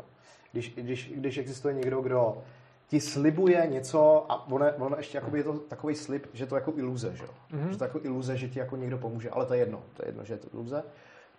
Tak ten člověk má, potom jako, i když jakoby si myslí, že s tím partnerem zůstane, tak stejně si myslím, že tam je nějaká jakoby incentiva. A teď já nemyslím jako ono z pohledu nějaký individuality, z pohledu jednoho člověka to bude strašně jako zanedbatelný, ale když to vezmeme čistě statisticky, čistě statisticky ve velkých číslech, tak si to myslím, že se, že, že se to tam bude hodně projevovat. Ale ty to sleduješ, já vlastně ne, a takže ti okay, jako okay. klidně okay. dám za pravdu, protože já o tom jako nic nevím. Jako, já ti jenom říkám, jaký z toho mám pocit, jo, jo. ale vlastně nemám k tomu žádný data, ani se o to nějak nezajímám. A jak jsem říkal, jako mezilidský vztahy a seberozvoj je pro mě asi ještě zábavnější než ANCAP, ale ne o tom jako číst nebo studovat statistiky, ale spíš, že si jako dávám extrémně moc svojí vlastní energie do svých mezilidských vztahů, mm-hmm. Ale jako třeba neřeším, jaká je statistika rozvodovosti nebo s čím jdou lidi do manželství, protože to mě moc jako nezajímá. OK, OK, fair enough. Tady je jakoby důležité říct, že uh, ať už je to ta rodina nebo partneři a tak dále, tak hlavně jako, že ty náklady za to špatné rozhodnutí teďka v tomhle systému platíme my všichni, že jo? No a to nejenom za tohle, to za všechno možné. No jasně, no jasně. Uh, když bychom vzali prostě volný trh čistě, že jo, tak uh, tam, je, tam je ta incentiva chovat se zodpovědně, že jo.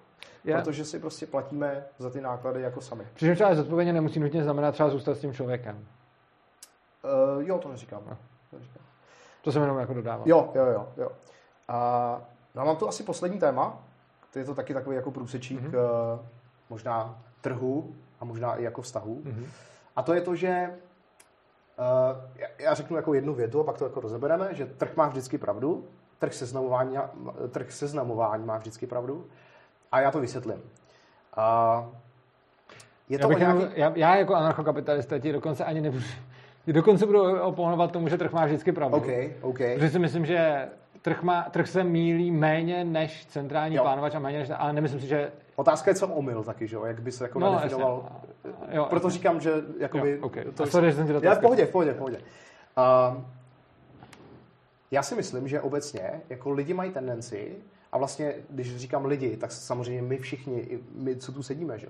tak jakoby máme tendenci z těch jako dalekých dob prostě, tak uh, minimálně v nějaký jako pikosekundě se nám v mozku jako zjeví nějaká myšlenka, že když nám jako nefunguje biznis, nebo nám to nefunguje prostě s opačným pohlavím, prostě seznamování a tak dále, tak uh, jakoby máme tendenci si říkat, že my něco jakoby, my všechno děláme dobře a ti ostatní se mílí. To znamená, když máme nějaký biznis, a dobře, možná to nebudu stáhat úplně na všechny, protože jako, řekl bych, že hodně lidí to tak má, že když se něco nedaří v životě, tak mají tendenci, jakoby, a to vlastně souvisí s tou zodpovědností a s tou rolí vlastně oběti, tak mají tendenci si říkat, že uh, já všechno dělám dobře a proč se mi teda nedaří jako vydělávat víc peněz? Nebo já dělám všechno dobře a proč teda nepřitahuju ty, ty atraktivní protějšky k sobě? A tady s tím souvisí jeden takový jako důležitý bod a to je to, že přeci jakoby ten trh, ať už je to finanční, biznisový, nebo ten seznamovací, nám vždycky dává nějaký zrcadlo. Že? A seznamovacím trhem myslíš jako... Seznamovací trh to znamená, jako, že máš prostě ženy, muže, ty se nějak párujou. Že? Jo. Takže vždycky nám ten trh dává nějaký jako zrcadlo tomu, jaký doopravdy jsme a vlastně uh, já k tomu přistupuju tak, že to, co jakoby v životě děláme a to, jak přemýšlíme, to, jak se zamýšlíme na tou realitou, tak nám přitahuje nějaké věci. A to je vlastně to nastavené zrcadlo od, od toho trhu. Takže když se zase vrátíme třeba zpátky k tomu, eh, k tomu biznisu, tak je to o tom, že někdo si může říct třeba, já všechno dělám dobře, tak proč, proč mi ty lidi neplatí? Máš tomuhle nějaký jakoby, poznatek svůj? Jo, no, jako k tomu s tím trhem, mm. Myslím si, že spousta lidí, která ten trh nechápe, si ho potom nemá rádo, mm. protože říkají, hele, já mám jako skvělý projekt, ale ten projekt se tržně neuživí, takže potřebuje dotace. Mm. Což potom typicky je jako za mě velká nepokora ve smyslu, já mám projekt, který mně přijde skvělý, ale tím, že se neuživí, to znamená, že ostatním tak skvělý nepřijde. Mm-hmm. A potom ty lidi mají potřebu nějakým způsobem dokazovat nějakému regulátorovi nebo přerozdělovači nebo státu. Nebo to, no. Že vlastně ta jejich myšlenka je tak dobrá, že by měli na ní všichni platit, i když nechtějí. Což je podle mě znak právě té nepokory. A myslím si, že je důležité si uvědomit, když dělám nějaký projekt a on prostě finančně nefunguje, tak to znamená, že něco dělám špatně a že prostě ty lidi za to nechtějí dát peníze, protože oni ty lidi nejsou jako blbí. Oni, oni prostě ví, co Přesně chtějí, tak. líp, než to vím já, co oni chtějí. A říká takový to jako, hele, ale jako to moje umění nebo to moje dílo je tak dobrý, že oni, ho, oni to nejsou schopni dohlídnout, oni, oni prostě ho potřebují, ale neví to. Hele, jako je možné, že ho potřebují a neví to, ale rozhodně šance, že já vím, že oni to potřebují a neví to, je výrazně menší, než že by to nevěděli oni. Jakože já neříkám, že každý člověk si vždycky musí rozhodnout správně a vždycky to musí vidět, ale prostě přijde mi extrémně nepokorný, když někdo říká, ale tohle to dílo všichni potřebují, jenom o tom nevědí. Mm-hmm. Protože jak by on mohl vědět líp než oni, jestli to potřebují nebo nepotřebují. To je jako s tím trhem. No. A... Proto jsem to i nazval jako, že trh má vždycky pravdu, nevím, jak bys to nazval ty. Každopádně... Uh... No ne, já, já právě si myslím, jako že ne vždycky, protože uh, to, co jsem právě připouštěl, je, Aha. že ty lidi se můžou taky plést. Jo, a můžou, jasně, to, můžou třeba něco... Jsem mluvil o té pravděpodobnosti, ano, že tam jo, větší, větší šance. Akorát, a čím oni, více těch lidí, jo, tím je větší ano, šance, přesně, že mají Jo, jo, přesně tak. A oni se můžou plést, oni si můžou myslet, že nechtějí něco, co, co chtějí a sami to všichni víme. Kolikrát jsme třeba odmítali nějakou službu nebo něco a pak jsme to vyzkoušeli a zjistili jsme, že to je super. Jasně, tohle to se stává, ale to, co se snažím říct, je, že každý to za sebe ví stejně jako statisticky nejlíp a jo. my to za toho člověka nebudeme vidět, nebo jako takhle. Může se stát případ, kdy já to budu vidět líp než ten druhý člověk, ale je daleko větší šance, že to každý bude vědět líp za sebe prostě. Uh-huh. A nejde říct, kdy to ví někdo jiný líp, proto to jediné, co mi z toho vyplývá, je nechat na každém, aby se, aby se rozhodoval. No a co se týče seznamovacího trhu... Ale uh, jak to mám jeden je, příklad, jo? Aha. Třeba za náma kluci chodí a říkají, může to být v reálu i jako... Ještě no? Jaký kluci? Uh, kluci, prostě naši, naši jo, studenti, klienti, jo, jo, posluchači, jo, diváci. Jo. Tak uh, někteří, většina z nich jako jsou jako to mají hezky jako srovnaný, inteligentní a tak dále. Ale samozřejmě někdy se občas jako přijde někdo, kdo řekne, hele, já mám správně a dobře nastavené fotky na, já nevím, nějaký seznamce třeba, ale prostě ty holky jako mě nechtějí. Nebo já strašně dobře komunikuju s holkama a ty holky mě nechtějí. A jakože eh, já vždycky mám takový, my tady jako s kamarádem, tady kolegou Jakubem, tak na to vždycky máme takovou jako uh, strašně oblíbenou větu. A to je to, že kdybys to dělal dobře, tak ty výsledky máš, že jo? Tak jako, tak, tak ty lidi, tak ty lidi jako s tebou komunikují dobře a ty výsledky skutečně máš, protože ty jsi sice jakoby přesvědčený o tom, že něco děláš dobře, ale důležitý jakoby jsou tam ty výsledky. Jako pro mě je tohle taky trošku jiný svět. A pro mě třeba, no, nevím, no prostě třeba nemám rád seznamky, okay. nikdy jsem na žádný nebyl a dlouho jsem nevěděl proč a bylo to přesně takový, jako že, se, že se mi to pocitově příčilo. A ne, nevěděl jsem k tomu žádný důvod, protože když ty lidi řekli, hele, třeba nemám čas, chci se seznámit, tak jako internetová seznamka je jako dobrý způsob mm-hmm. a na to mhm. se nedalo jako nic říct. Uh, mně před nějakou dobou došlo, co mi vlastně vadí na seznamkách. Přijde mi, že jsou... Ona je to škála, nejsou to jako dva typy lidí. A řekněme, ve škála, kdy někdo hledá do svého života nějaký role, který potřebuje zaplnit. Manžela, s kterým bude mít děti, nejlepší kámošku, nejlepšího kámoše, mm. někoho, s kým bude chodit sportovat, někoho prostě a tak dále, role. A na tu roli vlastně jakoby vypisuje nějaký výběrový řízení, ať už v seznamce nebo i jenom v hlavě. A potřebuju něco a k tomu potřebuju nějakého člověka. A mm-hmm. oproti tomu je pak druhý jako typ lidí a říkám typ, ale myslím tím, je to, je to jako fluidní, není to ano, ne, to, mm-hmm. je to mhm, prostě mhm. škála. Na té druhé straně jsou lidi, a já jsem úplně extrém na té druhé straně, kdy uh, si vlastně uvědomuji, že jako, já jsem si po dlouhé době a nějakých jako prostě zejména setkávání s lidmi z té druhé kategorie uvědomil, jak moc to mám jinak. Mm-hmm. Že vůbec neřeším, jaký potřebuju role ve svém životě.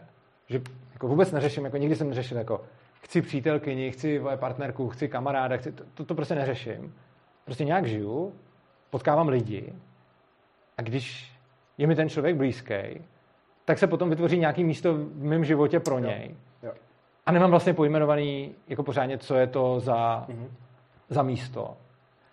A seznamky nemám rád z toho důvodu, že je to vlastně prototyp toho druhého extrému, kdy scháním někoho na něco a, a, a teď jakože můžu schánět manželku, přítelkyni, milenku, ně, něco a teď jako mám tu ten chlíveček. Já si myslím, že to tak nemusí být, ale. Mně to tak přijde. A no. jakože, že mám ten chlíveček a ten potřebuji zaplnit někým. No. A to, to je pro mě jakoby hodně vzdálený a třeba je pro mě potom hodně matoucí, když to takhle lidi mají. Chápu. Když potřebuji, a jako já neříkám, že to je jedno dobře, jedno špatně. No, já mám jeden ten extrém a ten druhý extrém je pro mě těžko pochopitelný. Já s tebou vlastně souhlasím, protože to je i, jakoby, co my učíme a je to o tom, že za prvý, člověk by měl pracovat jako, pokud, ať už jako chce přitahovat lidi jakýkoliv, jakýkoliv vztahy, prostě jako kamarádský, partnerský a tak dále, tak by měl pracovat vždycky na sobě. A měl by být jako nejlepší verzí sama sebe. A když se teda vrátíme teda k těm seznamkám, uh, možná mě mrzí trochu, že to tak vidíš. Na druhou stranu uh, je to přesně o tom, že ten chlap musí na té seznamce, nebo i v tom reálu, vystupovat nějakým dobrým způsobem. Musí být dobrý člověk v mnoha ohledech. A je to o tom, že když pak potká nějaký ty ženy, tak samozřejmě, že to není o tom, že on si učí nějaký chlívek a musí ho zaplnit, ale je to o tom, že on potká nějaký ženy a na základě toho, jak se ta žena chová potom, tak on se rozhodne s ním být buď kamarád, nebo prostě jako milenka, přítelkyně a tak dále. Nemusí se to jako rozhodovat, že se to řekne, vyloženě, že to bude milenka, že se to bude určovat přesně jako na ten chlívek, ale je to o tom, že on se rozhodne, jak moc ní bude trávit času, jak kvalitní ten čas bude, kde to bude, za jakých podmínek to bude a tak dále a tak dále. No, jo, mě ty, samé o sobě ty názvy mi přijdou hodně svazující a matoucí, mm-hmm. protože já to takhle prostě nemám. Já mám v životě nějak lidi mm-hmm. a jako, co mě třeba překvapuje, jakým způsobem lidi já to taky nemám k no. partnerským vztahům. Já taky nemám Že třeba si řeknou, teď spolu budeme chodit a aha, teď se to celý aha, nějak změní. Mně přijde jako, je to spíš jako, když se dostanu, jako, nedává mi moc smysl se s někým říct, teď spolu budeme chodit jo. a, a jdeme něco dělat. Jo, jo. Spíš to, co mi dává smysl, je nějak žiju s tím člověkem a pak si najednou řeknu, hele, to, to, to bys vlastně spolu asi chodíme, nebo něco takového jako mm. zpětně spíš. A nepřijde mi, že by bylo rozumné něco měnit na základě toho, že, že, že něco deklarujeme. Ja. Já si třeba a... nepamatuju, že bych tohle někdy jako verbalizoval, víš? Jako, že bych, že bych řekl, představ si, že bys měl kamaráda a, a jako řekli jste si, že jste jako kamarádi. Jakože jasně, může se to asi stát, ale je to něco, co jako nepotřebuješ ani říkat. S tím já se nemám jako problém to verbalizovat. Ne to jo, ale jako by, že to nepotřebuje říkat ani. Hmm. To samý si má holkama. Jako, že... No, Jo, jakože prostě jsi s nějakou holkou. Pro mě je třeba důležitý vyjadřovat k lidem, jak to s nima mám, takže když třeba si někoho hodně vážím a je mi blízký, tak já to těm lidem říkám, uh-huh. protože mi přijde dobrý, aby to věděli. Jasně, ale Oni ne... to asi ví i jinak, ale jako přijde mi dobrý to říct. Ale ne nutně tam potřebuješ dávat tu konkrétní nálepku. To, to nemusím. A potom, jak jsi říkal s tím, že aby člověk byl nejlepší verze sebe sama, aby ho jako chtěli. Uh, mě tohle taky úplně nedává smysl, protože mm-hmm. já chci být sám nejlepší verzi sebe sama pro sebe. Mm-hmm. A to, že mě pak někdo Já si myslím, chtít... že to nevylučuje, ale. Že, nevylučuje, že ale... můžeš mít obě jako najednou. Uh, jo, ale minimálně zase, nemám to nějak úplně podložený, ale pro mě pocitově uh-huh.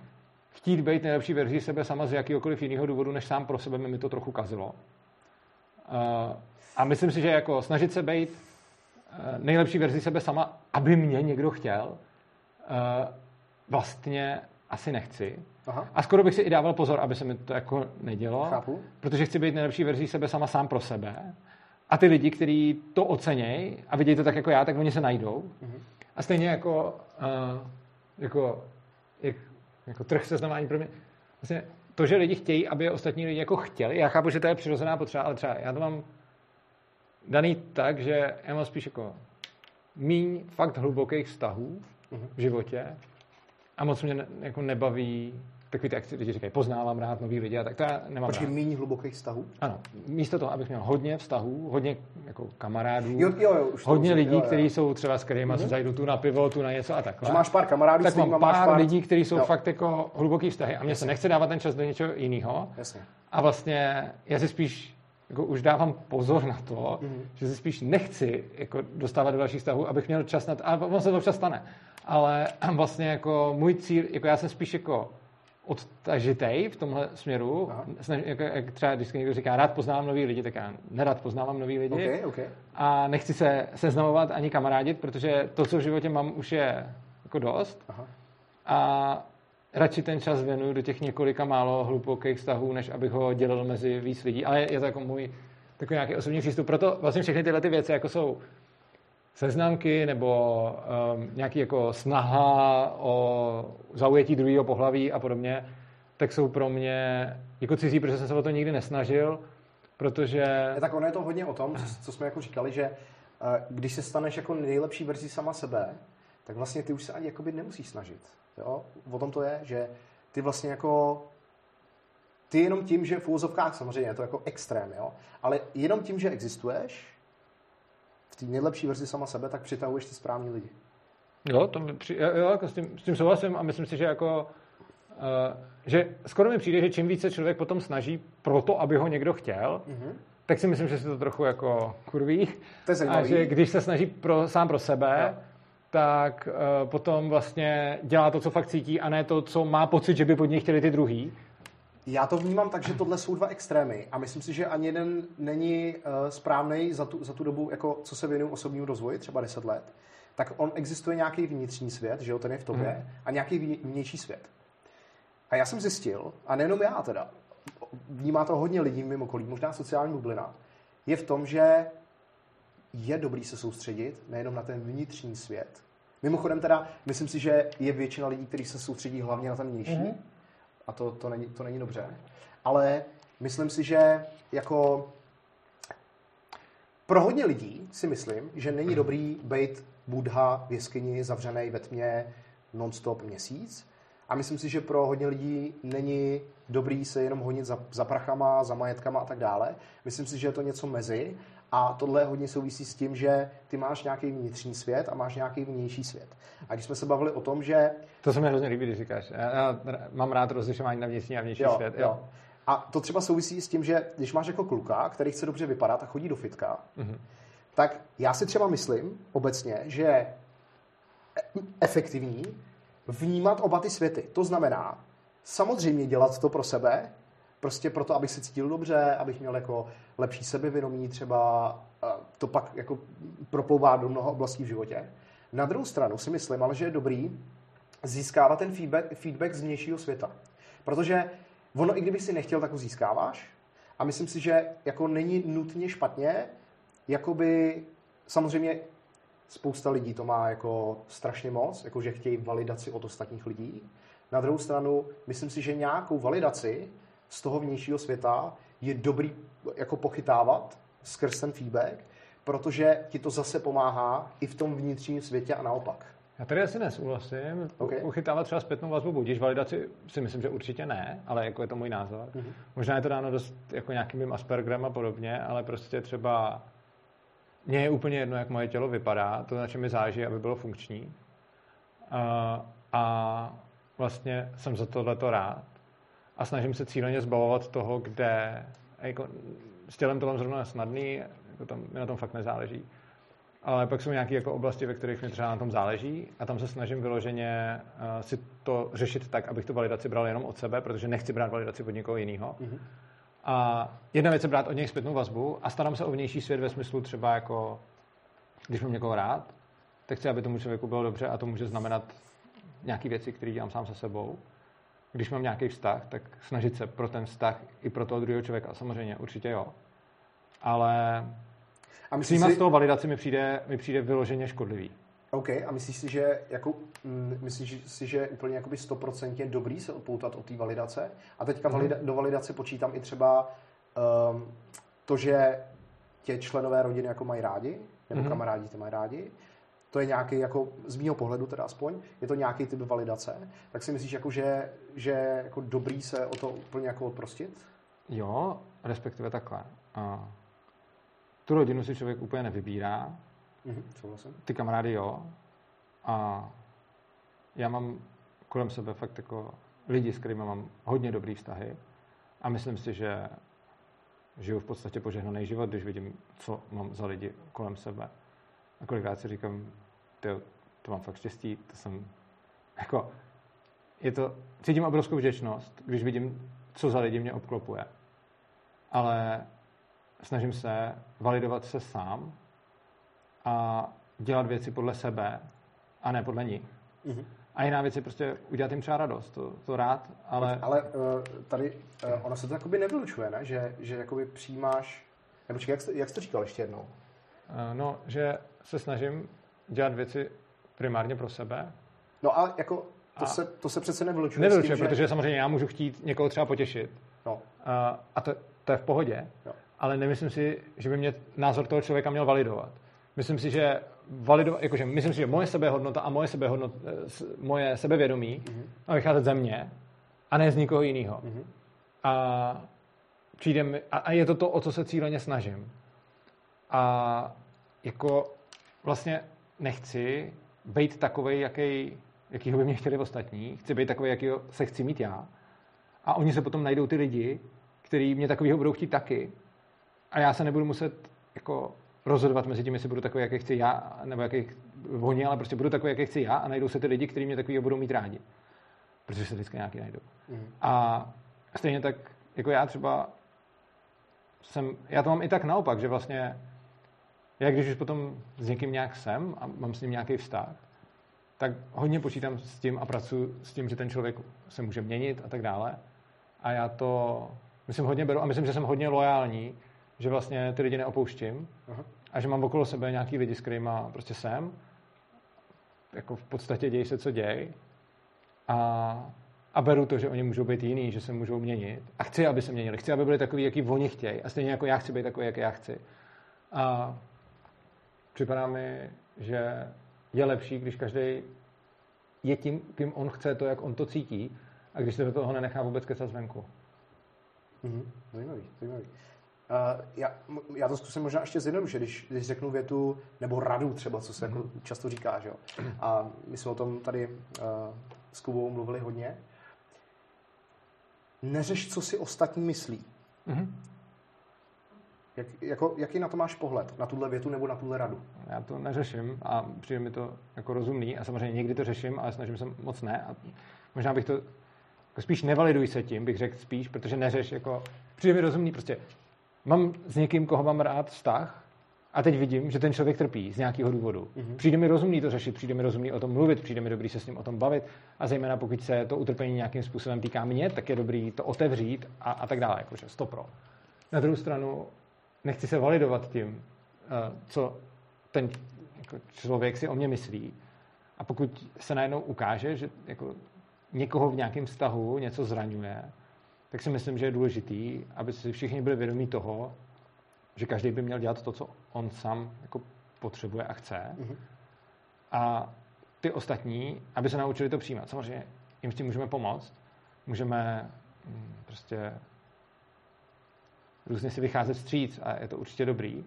Ale přijde mi, že je, že je hodně důležitý, aby si každý jako pamatoval na to, že on není, že, že ten druhý není jeho majetek Mhm. a že tohle se hodně často třeba ve vztazích v naší společnosti bere jakože když jsi s někým ve vztahu, tak najednou jako bys měl mít, řekněme, nějaký právo rozhodovat o tom, jak ten druhý bude, já nevím, vést svůj intimní život. Což mě třeba je docela vzdálený. Eh, Já si myslím, že když si to jako dobrovolně řeknou, eh, když jakoby, si jakoby schválí, že ten druhý může tomu druhému něco říkat, tak si myslím, že to v pohodě. Jo, ale přijde mi, že by tam mělo být spíš explicitní to schválení a ne, eh, ne implicitně očekávat, že to tak bude, což bohužel takové. Souhlasím. Souhlasím. A plus vůbec pro mě koncept jako vztahů takových, jaký běžně bývají, je uh, v některých místech jako těžko srozumitelný a mývám ty věci postavený trochu jinak. Aha.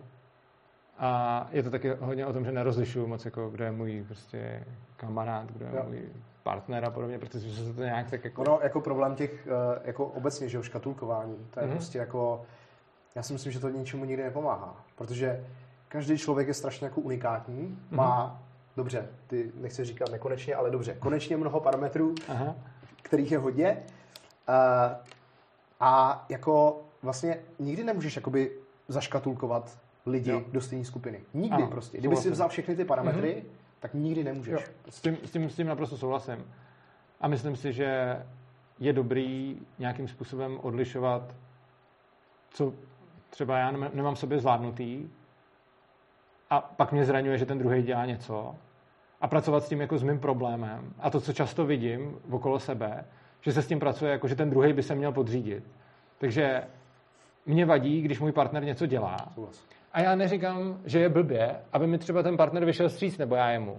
Nějak, třeba přechodně, nebo i na delší dobu. Ale to, co mi nepřijde jako rozumný, jako udělat ten finální stav, jako hele, mě tohle to vadí, tak ty to prostě nebudeš dělat. A já, já bych se v tom necítil dobře, kdybych něco, jako tohle to vlastně třeba po svý partnerce chtěl. Hmm. A, a přijde mi, že se to děje, že se to děje běžně a že když prostě ten člověk něco dělá a jako nejde mi nějak škodit nebo něco takového, dělá si prostě svoje. Takže já bych se měl naučit, pokud s ním chci být, ho prostě neomezovat a nějakým způsobem chápat jeho potřeby, chápat jeho osobnost. Dávat svobodu. Dávat svobodu, jo, přesně tak. A je to pro mě důležitý. A naprosto chápu, že toho ne vždycky všichni jsme schopni a tam je dobrý si víc vstříc. Ale myslím si, že by se vždycky mělo jako držet na paměti to, že ten člověk je sám svůj, já ho nevlastním hmm. a on by si měl rozhodovat o tom, eh, jako, co chce a nechce dělat. Hmm. A já bych se měl naučit to nějakým způsobem jako přijímat. A to, tak, takhle to mě dává jako smysl. Hmm. Já se ještě vrátím k tomu, jak jsme říkali, eh, vlastně jako neřeš, co si ostatní myslí. Mm-hmm. Já to třeba vnímám tak, že uh, já jsem ten poslední, který by tohle zamítal, tuhle větu. Jo? Uh, na druhou stranu, já si myslím, že jako, a my jsme mluvili o tom feedbacku, to s tím souvisí, že, jo? že vlastně ono to, co jakoby dostáváš za feedback, tak ti může úplně krásně pomoct ano. pro ten vnitřní svět. To souhlasím. Jo? Jo. A myslím si, že ten vnitřní a vnější svět se hodně jakoby ovlivňujou. Ano a vlastně ty extrémy, co jsem zmiňoval, že jo, ten, ten mních v té jeskyni mm-hmm. prostě a t- t- toho týpka v tom lambu, který se jako honí jenom za těma prachama. A já si myslím, že v tomhletom fyzickém světě je dobrý mít jakoby obě ty stránky, nebo aspoň o nich vědět a nějakým způsobem jako z vlastního pohledu balancovat. Já asi nějak souhlasím.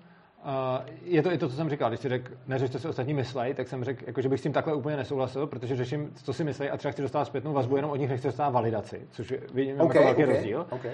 A jako určitě bych asi neřekl úplně, já jsem to dával ten příklad, neřeš, co si ostatní myslí, protože když ten člověk, který mám rád, prostě trpí, tak řeším, co si myslí. Stejně jako když něco dělám a nejsem si jistý nebo potřebuji pomoc, tak řeším, co si ten druhý člověk myslí. Když prostě já velice často konzultuju svoji práci se svými blízkými Eh, stejně jako oni se mnou konzultují jejich práci, takže prostě je to pro mě naprosto přirozený a tam řeším, co si ten člověk myslí. Jenom si myslím, že bych se tím neměl validovat a že bych si nakonec, jako to, co si myslím, že je nakonec nejdůležitější, mít na prvním místě sám sebe mm-hmm. a nemít na prvním místě druhý, což je jako obrovské jako rakovina současné popkultury, mm-hmm. kdy se vlastně jako ukazuje, jakože vlastně v tom zejména romantickém vztahu hmm. je jako ta ctnost mít toho druhého na prvním místě, se, se obětovat, no to, co, což, je, což vede jenom, jenom no. do prdele prostě, to je jako vždycky špatně. Ale a, ono, to, uh, ono to není jenom v partnerských stazích, ono je to i třeba je to, v rodině. Ano, ale v těch partnerských se to podle, no tam se to ukazuje tak, ale v těch partnerských se to podle mě ukazuje jako hmm. nejvíc hmm. v popkultuře, ale vlastně máš pravdu hmm. a v každém stavu, prostě je podle mě nejdůležitější mít nejlepší vztah sám se sebou a mít jo. sebe na prvním místě a potom můžeš dělat kvalitní vztahy s jinýma lidma, když máš tohleto jako vyjasněný.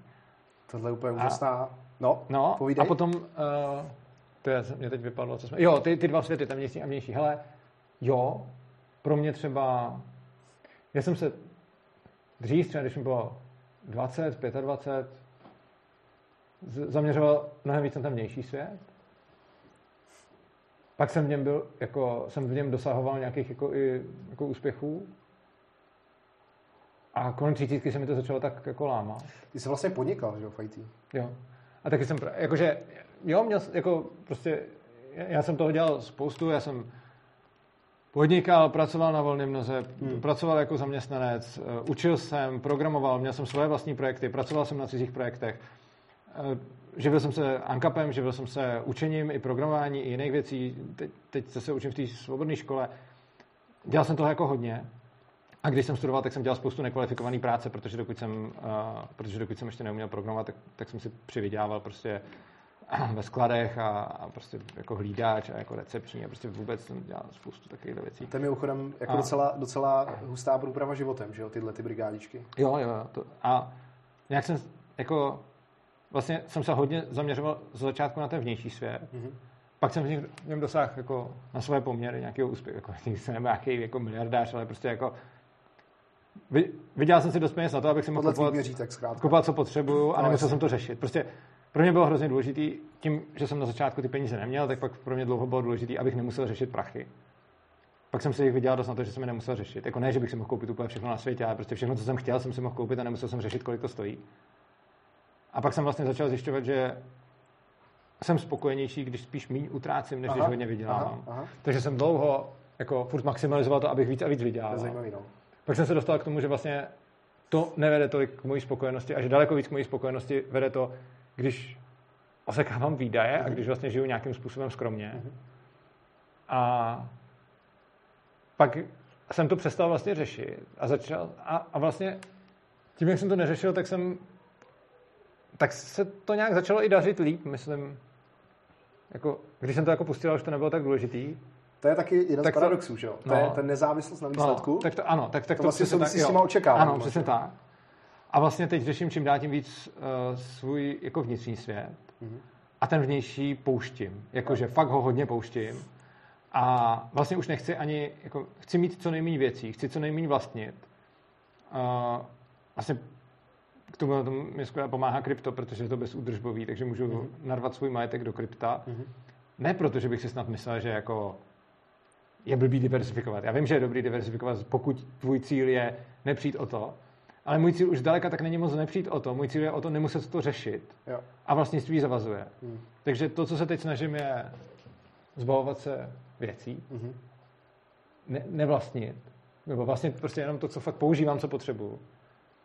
A vlastně se plně z, soustředit na svůj vnitřní svět. A hlavně něco, co ti uchová hodnotu, že jo? Ne, nestrácí se ta hodnota v čase. No, ani, já už to ani tolik neřeším. Jako, okay. to, jako že, že prostě Jasně, ale jakoby asi by si taky nechtěl si to spořit jako v, v keši, ne, někde? Asi nechtěl, ale vlastně mě to čím dát víc jedno. OK, zajímavý. A zatímco dřív mi třeba na penězích nějak záleželo, tak na nich záleží pořád míň a míň. A hodně věřím tomu, že jako to, to, do čeho investuju, jsem já sám. Věřím, že nějak bylo, nějak bude, že si prostě nějak poradím. A jako samozřejmě to, jako, to, co doufám je, že jako mám dost jako nějaký ekonomický rezervy, který si dělám a doufám, že buď toto, jako když bych byl na stáří jako, nepou, jako ne, neproduktivní, takže spotřebu. To, co doufám, je, že budu i ve stáří produktivní a že tady po sobě zanechám prostě to, co jsem ušetřil. A nechci to utrácet, protože vlastně hledám štěstí jinde. Hmm. A pokud bude všechno dobře, tak, eh, tak vlastně to, co jsem tady jako ve vnějším světě naakumuloval za bohatství, tak to pošlu dál. A nechci ho jako utrácet. Chci, chci se, učím se žít skromněji a neřešit ten vnější svět, protože mi přijde, že mě rozptiluje od toho vnitřního. Mm-hmm. A je pro mě teď, jako dřív jsem hodně se zabýval rozvojem, teď jako i hodně nějakým duchovním nebo spirituálním rozvojem. A je to pro mě asi důležitější a cítím, že ten vnější svět mě od toho uh, jako trochu mm-hmm. oddaluje a čím méně řeším majetek a, a tyhle věci, tak tím více můžu eh, věnovat tomu, co považuji za důležitý. Mm-hmm. Jo, já si, já si jako vlastně v zásadě myslím, že každý má nějaký svůj balans, který si vybalancuje mezi těma dvěma mhm. extrémama, mm-hmm. že? že vlastně uh, každý si v tom musí najít to svoje, ale já si myslím, že uh, samozřejmě nemusí to tak být, ale myslím si, že nejlíp si najdeš ten balans, když si vyzkoušíš jakoby mm-hmm. nějaký míře oba extrémy. Jo. Jo, jo, asi jo. Takže jako uh, tohle jako strašně zajímavý a to vlastně platí jako ve všem, že, jo? že jako někdo může říct, ale já nechci být bohatý, to pro mě není, ale třeba se to ještě ani nevyzkoušel. Jo? Já jsem to tady udělal takový rozhodnutí, když jsem vlastně se živil tím programováním a živilo mě moc dobře a vydělával jsem jako docela hodně peněz. Tak potom jsem najednou si řekl, ale jako mě by víc bavilo dělat ANCAP. A tak jsem prostě to najednou začal dělat a bral jsem dobrovolný příspěvky od lidí, kteří to oceňovali. A z začátku to prostě jsem měl jako několika násobný propad příjmů. A říkal jsem si jako, kašlu na to. To pro ten mozek byl takový jako šok docela, ne? V první jako chvíli. Byl to dobrý. Dobrý, dobrý Aha. šok.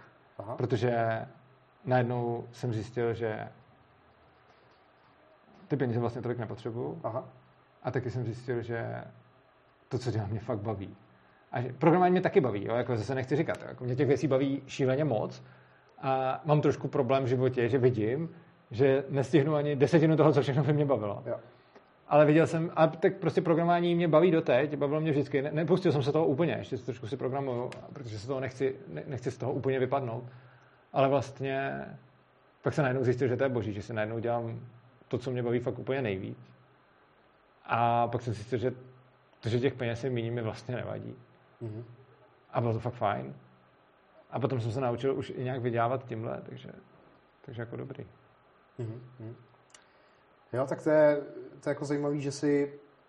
To je vlastně zajímavý, že člověk vždycky jako postupně jako mění jakoby ty názory a pohledy na svět, že jo? Tím, Jo. jak získává ty zkušenosti, ať už prostě vnitřní, přesně jak jsme říkali, jak jsme to rozdělovali na vnější vnitřní, ať už vnější zku- zkušenosti nebo vnitřní, tak je zajímavý, že ten člověk vždycky jako se na ten svět dívá trochu jinak, až postupně jakoby si to krystalizuje, ten svůj Mhm. pohled a názor. Jo. To je strašně zajímavý. Urzo, já ti moc krát děkuju, že jsi přišel. Tak díky za pozvání, to bylo Děku, dobrý. děkuju moc. Dík. A klidně si udělat ještě reklamu, jestli chceš. Jo, eh, na kterou kameru, na tuhle, dobře. Na jakoukoliv asi. Dobře, tak eh, já doufám, že vás, eh, děkuji vám za pozornost, doufám, že vás eh, tenhle ten pokec zajímal. Mě třeba bavil hodně, tak doufám, že jste se taky bavili. A reklamu si můžu udělat na Svobodný přístav, na Zrsku a Matfizáka. Vlastně všechno najdete na stránkách urza.cz a tam, tam je takový rozcestník, kde si můžete proklikovat cokoliv. A jinak na YouTube najdete kanál Svobodného přístavu a na Facebooku najdete Svobodný přístav a tam v událostech je všechno možné, co, co pořádáme. A je to fakt jako hodně, dělám na celý spoustě projektů, takže tam, když se podíváte, většinou z nich se týká buď anarchokapitalismu a svobody, nebo se týká nějakým způsobem seberozvoje, nebo se týká ideálně obojího. Takže tak a děkuji. Tak jo, já taky díky ještě jednou. A zdraví tě Vojta z Dynamic Education a uvidíme se příště.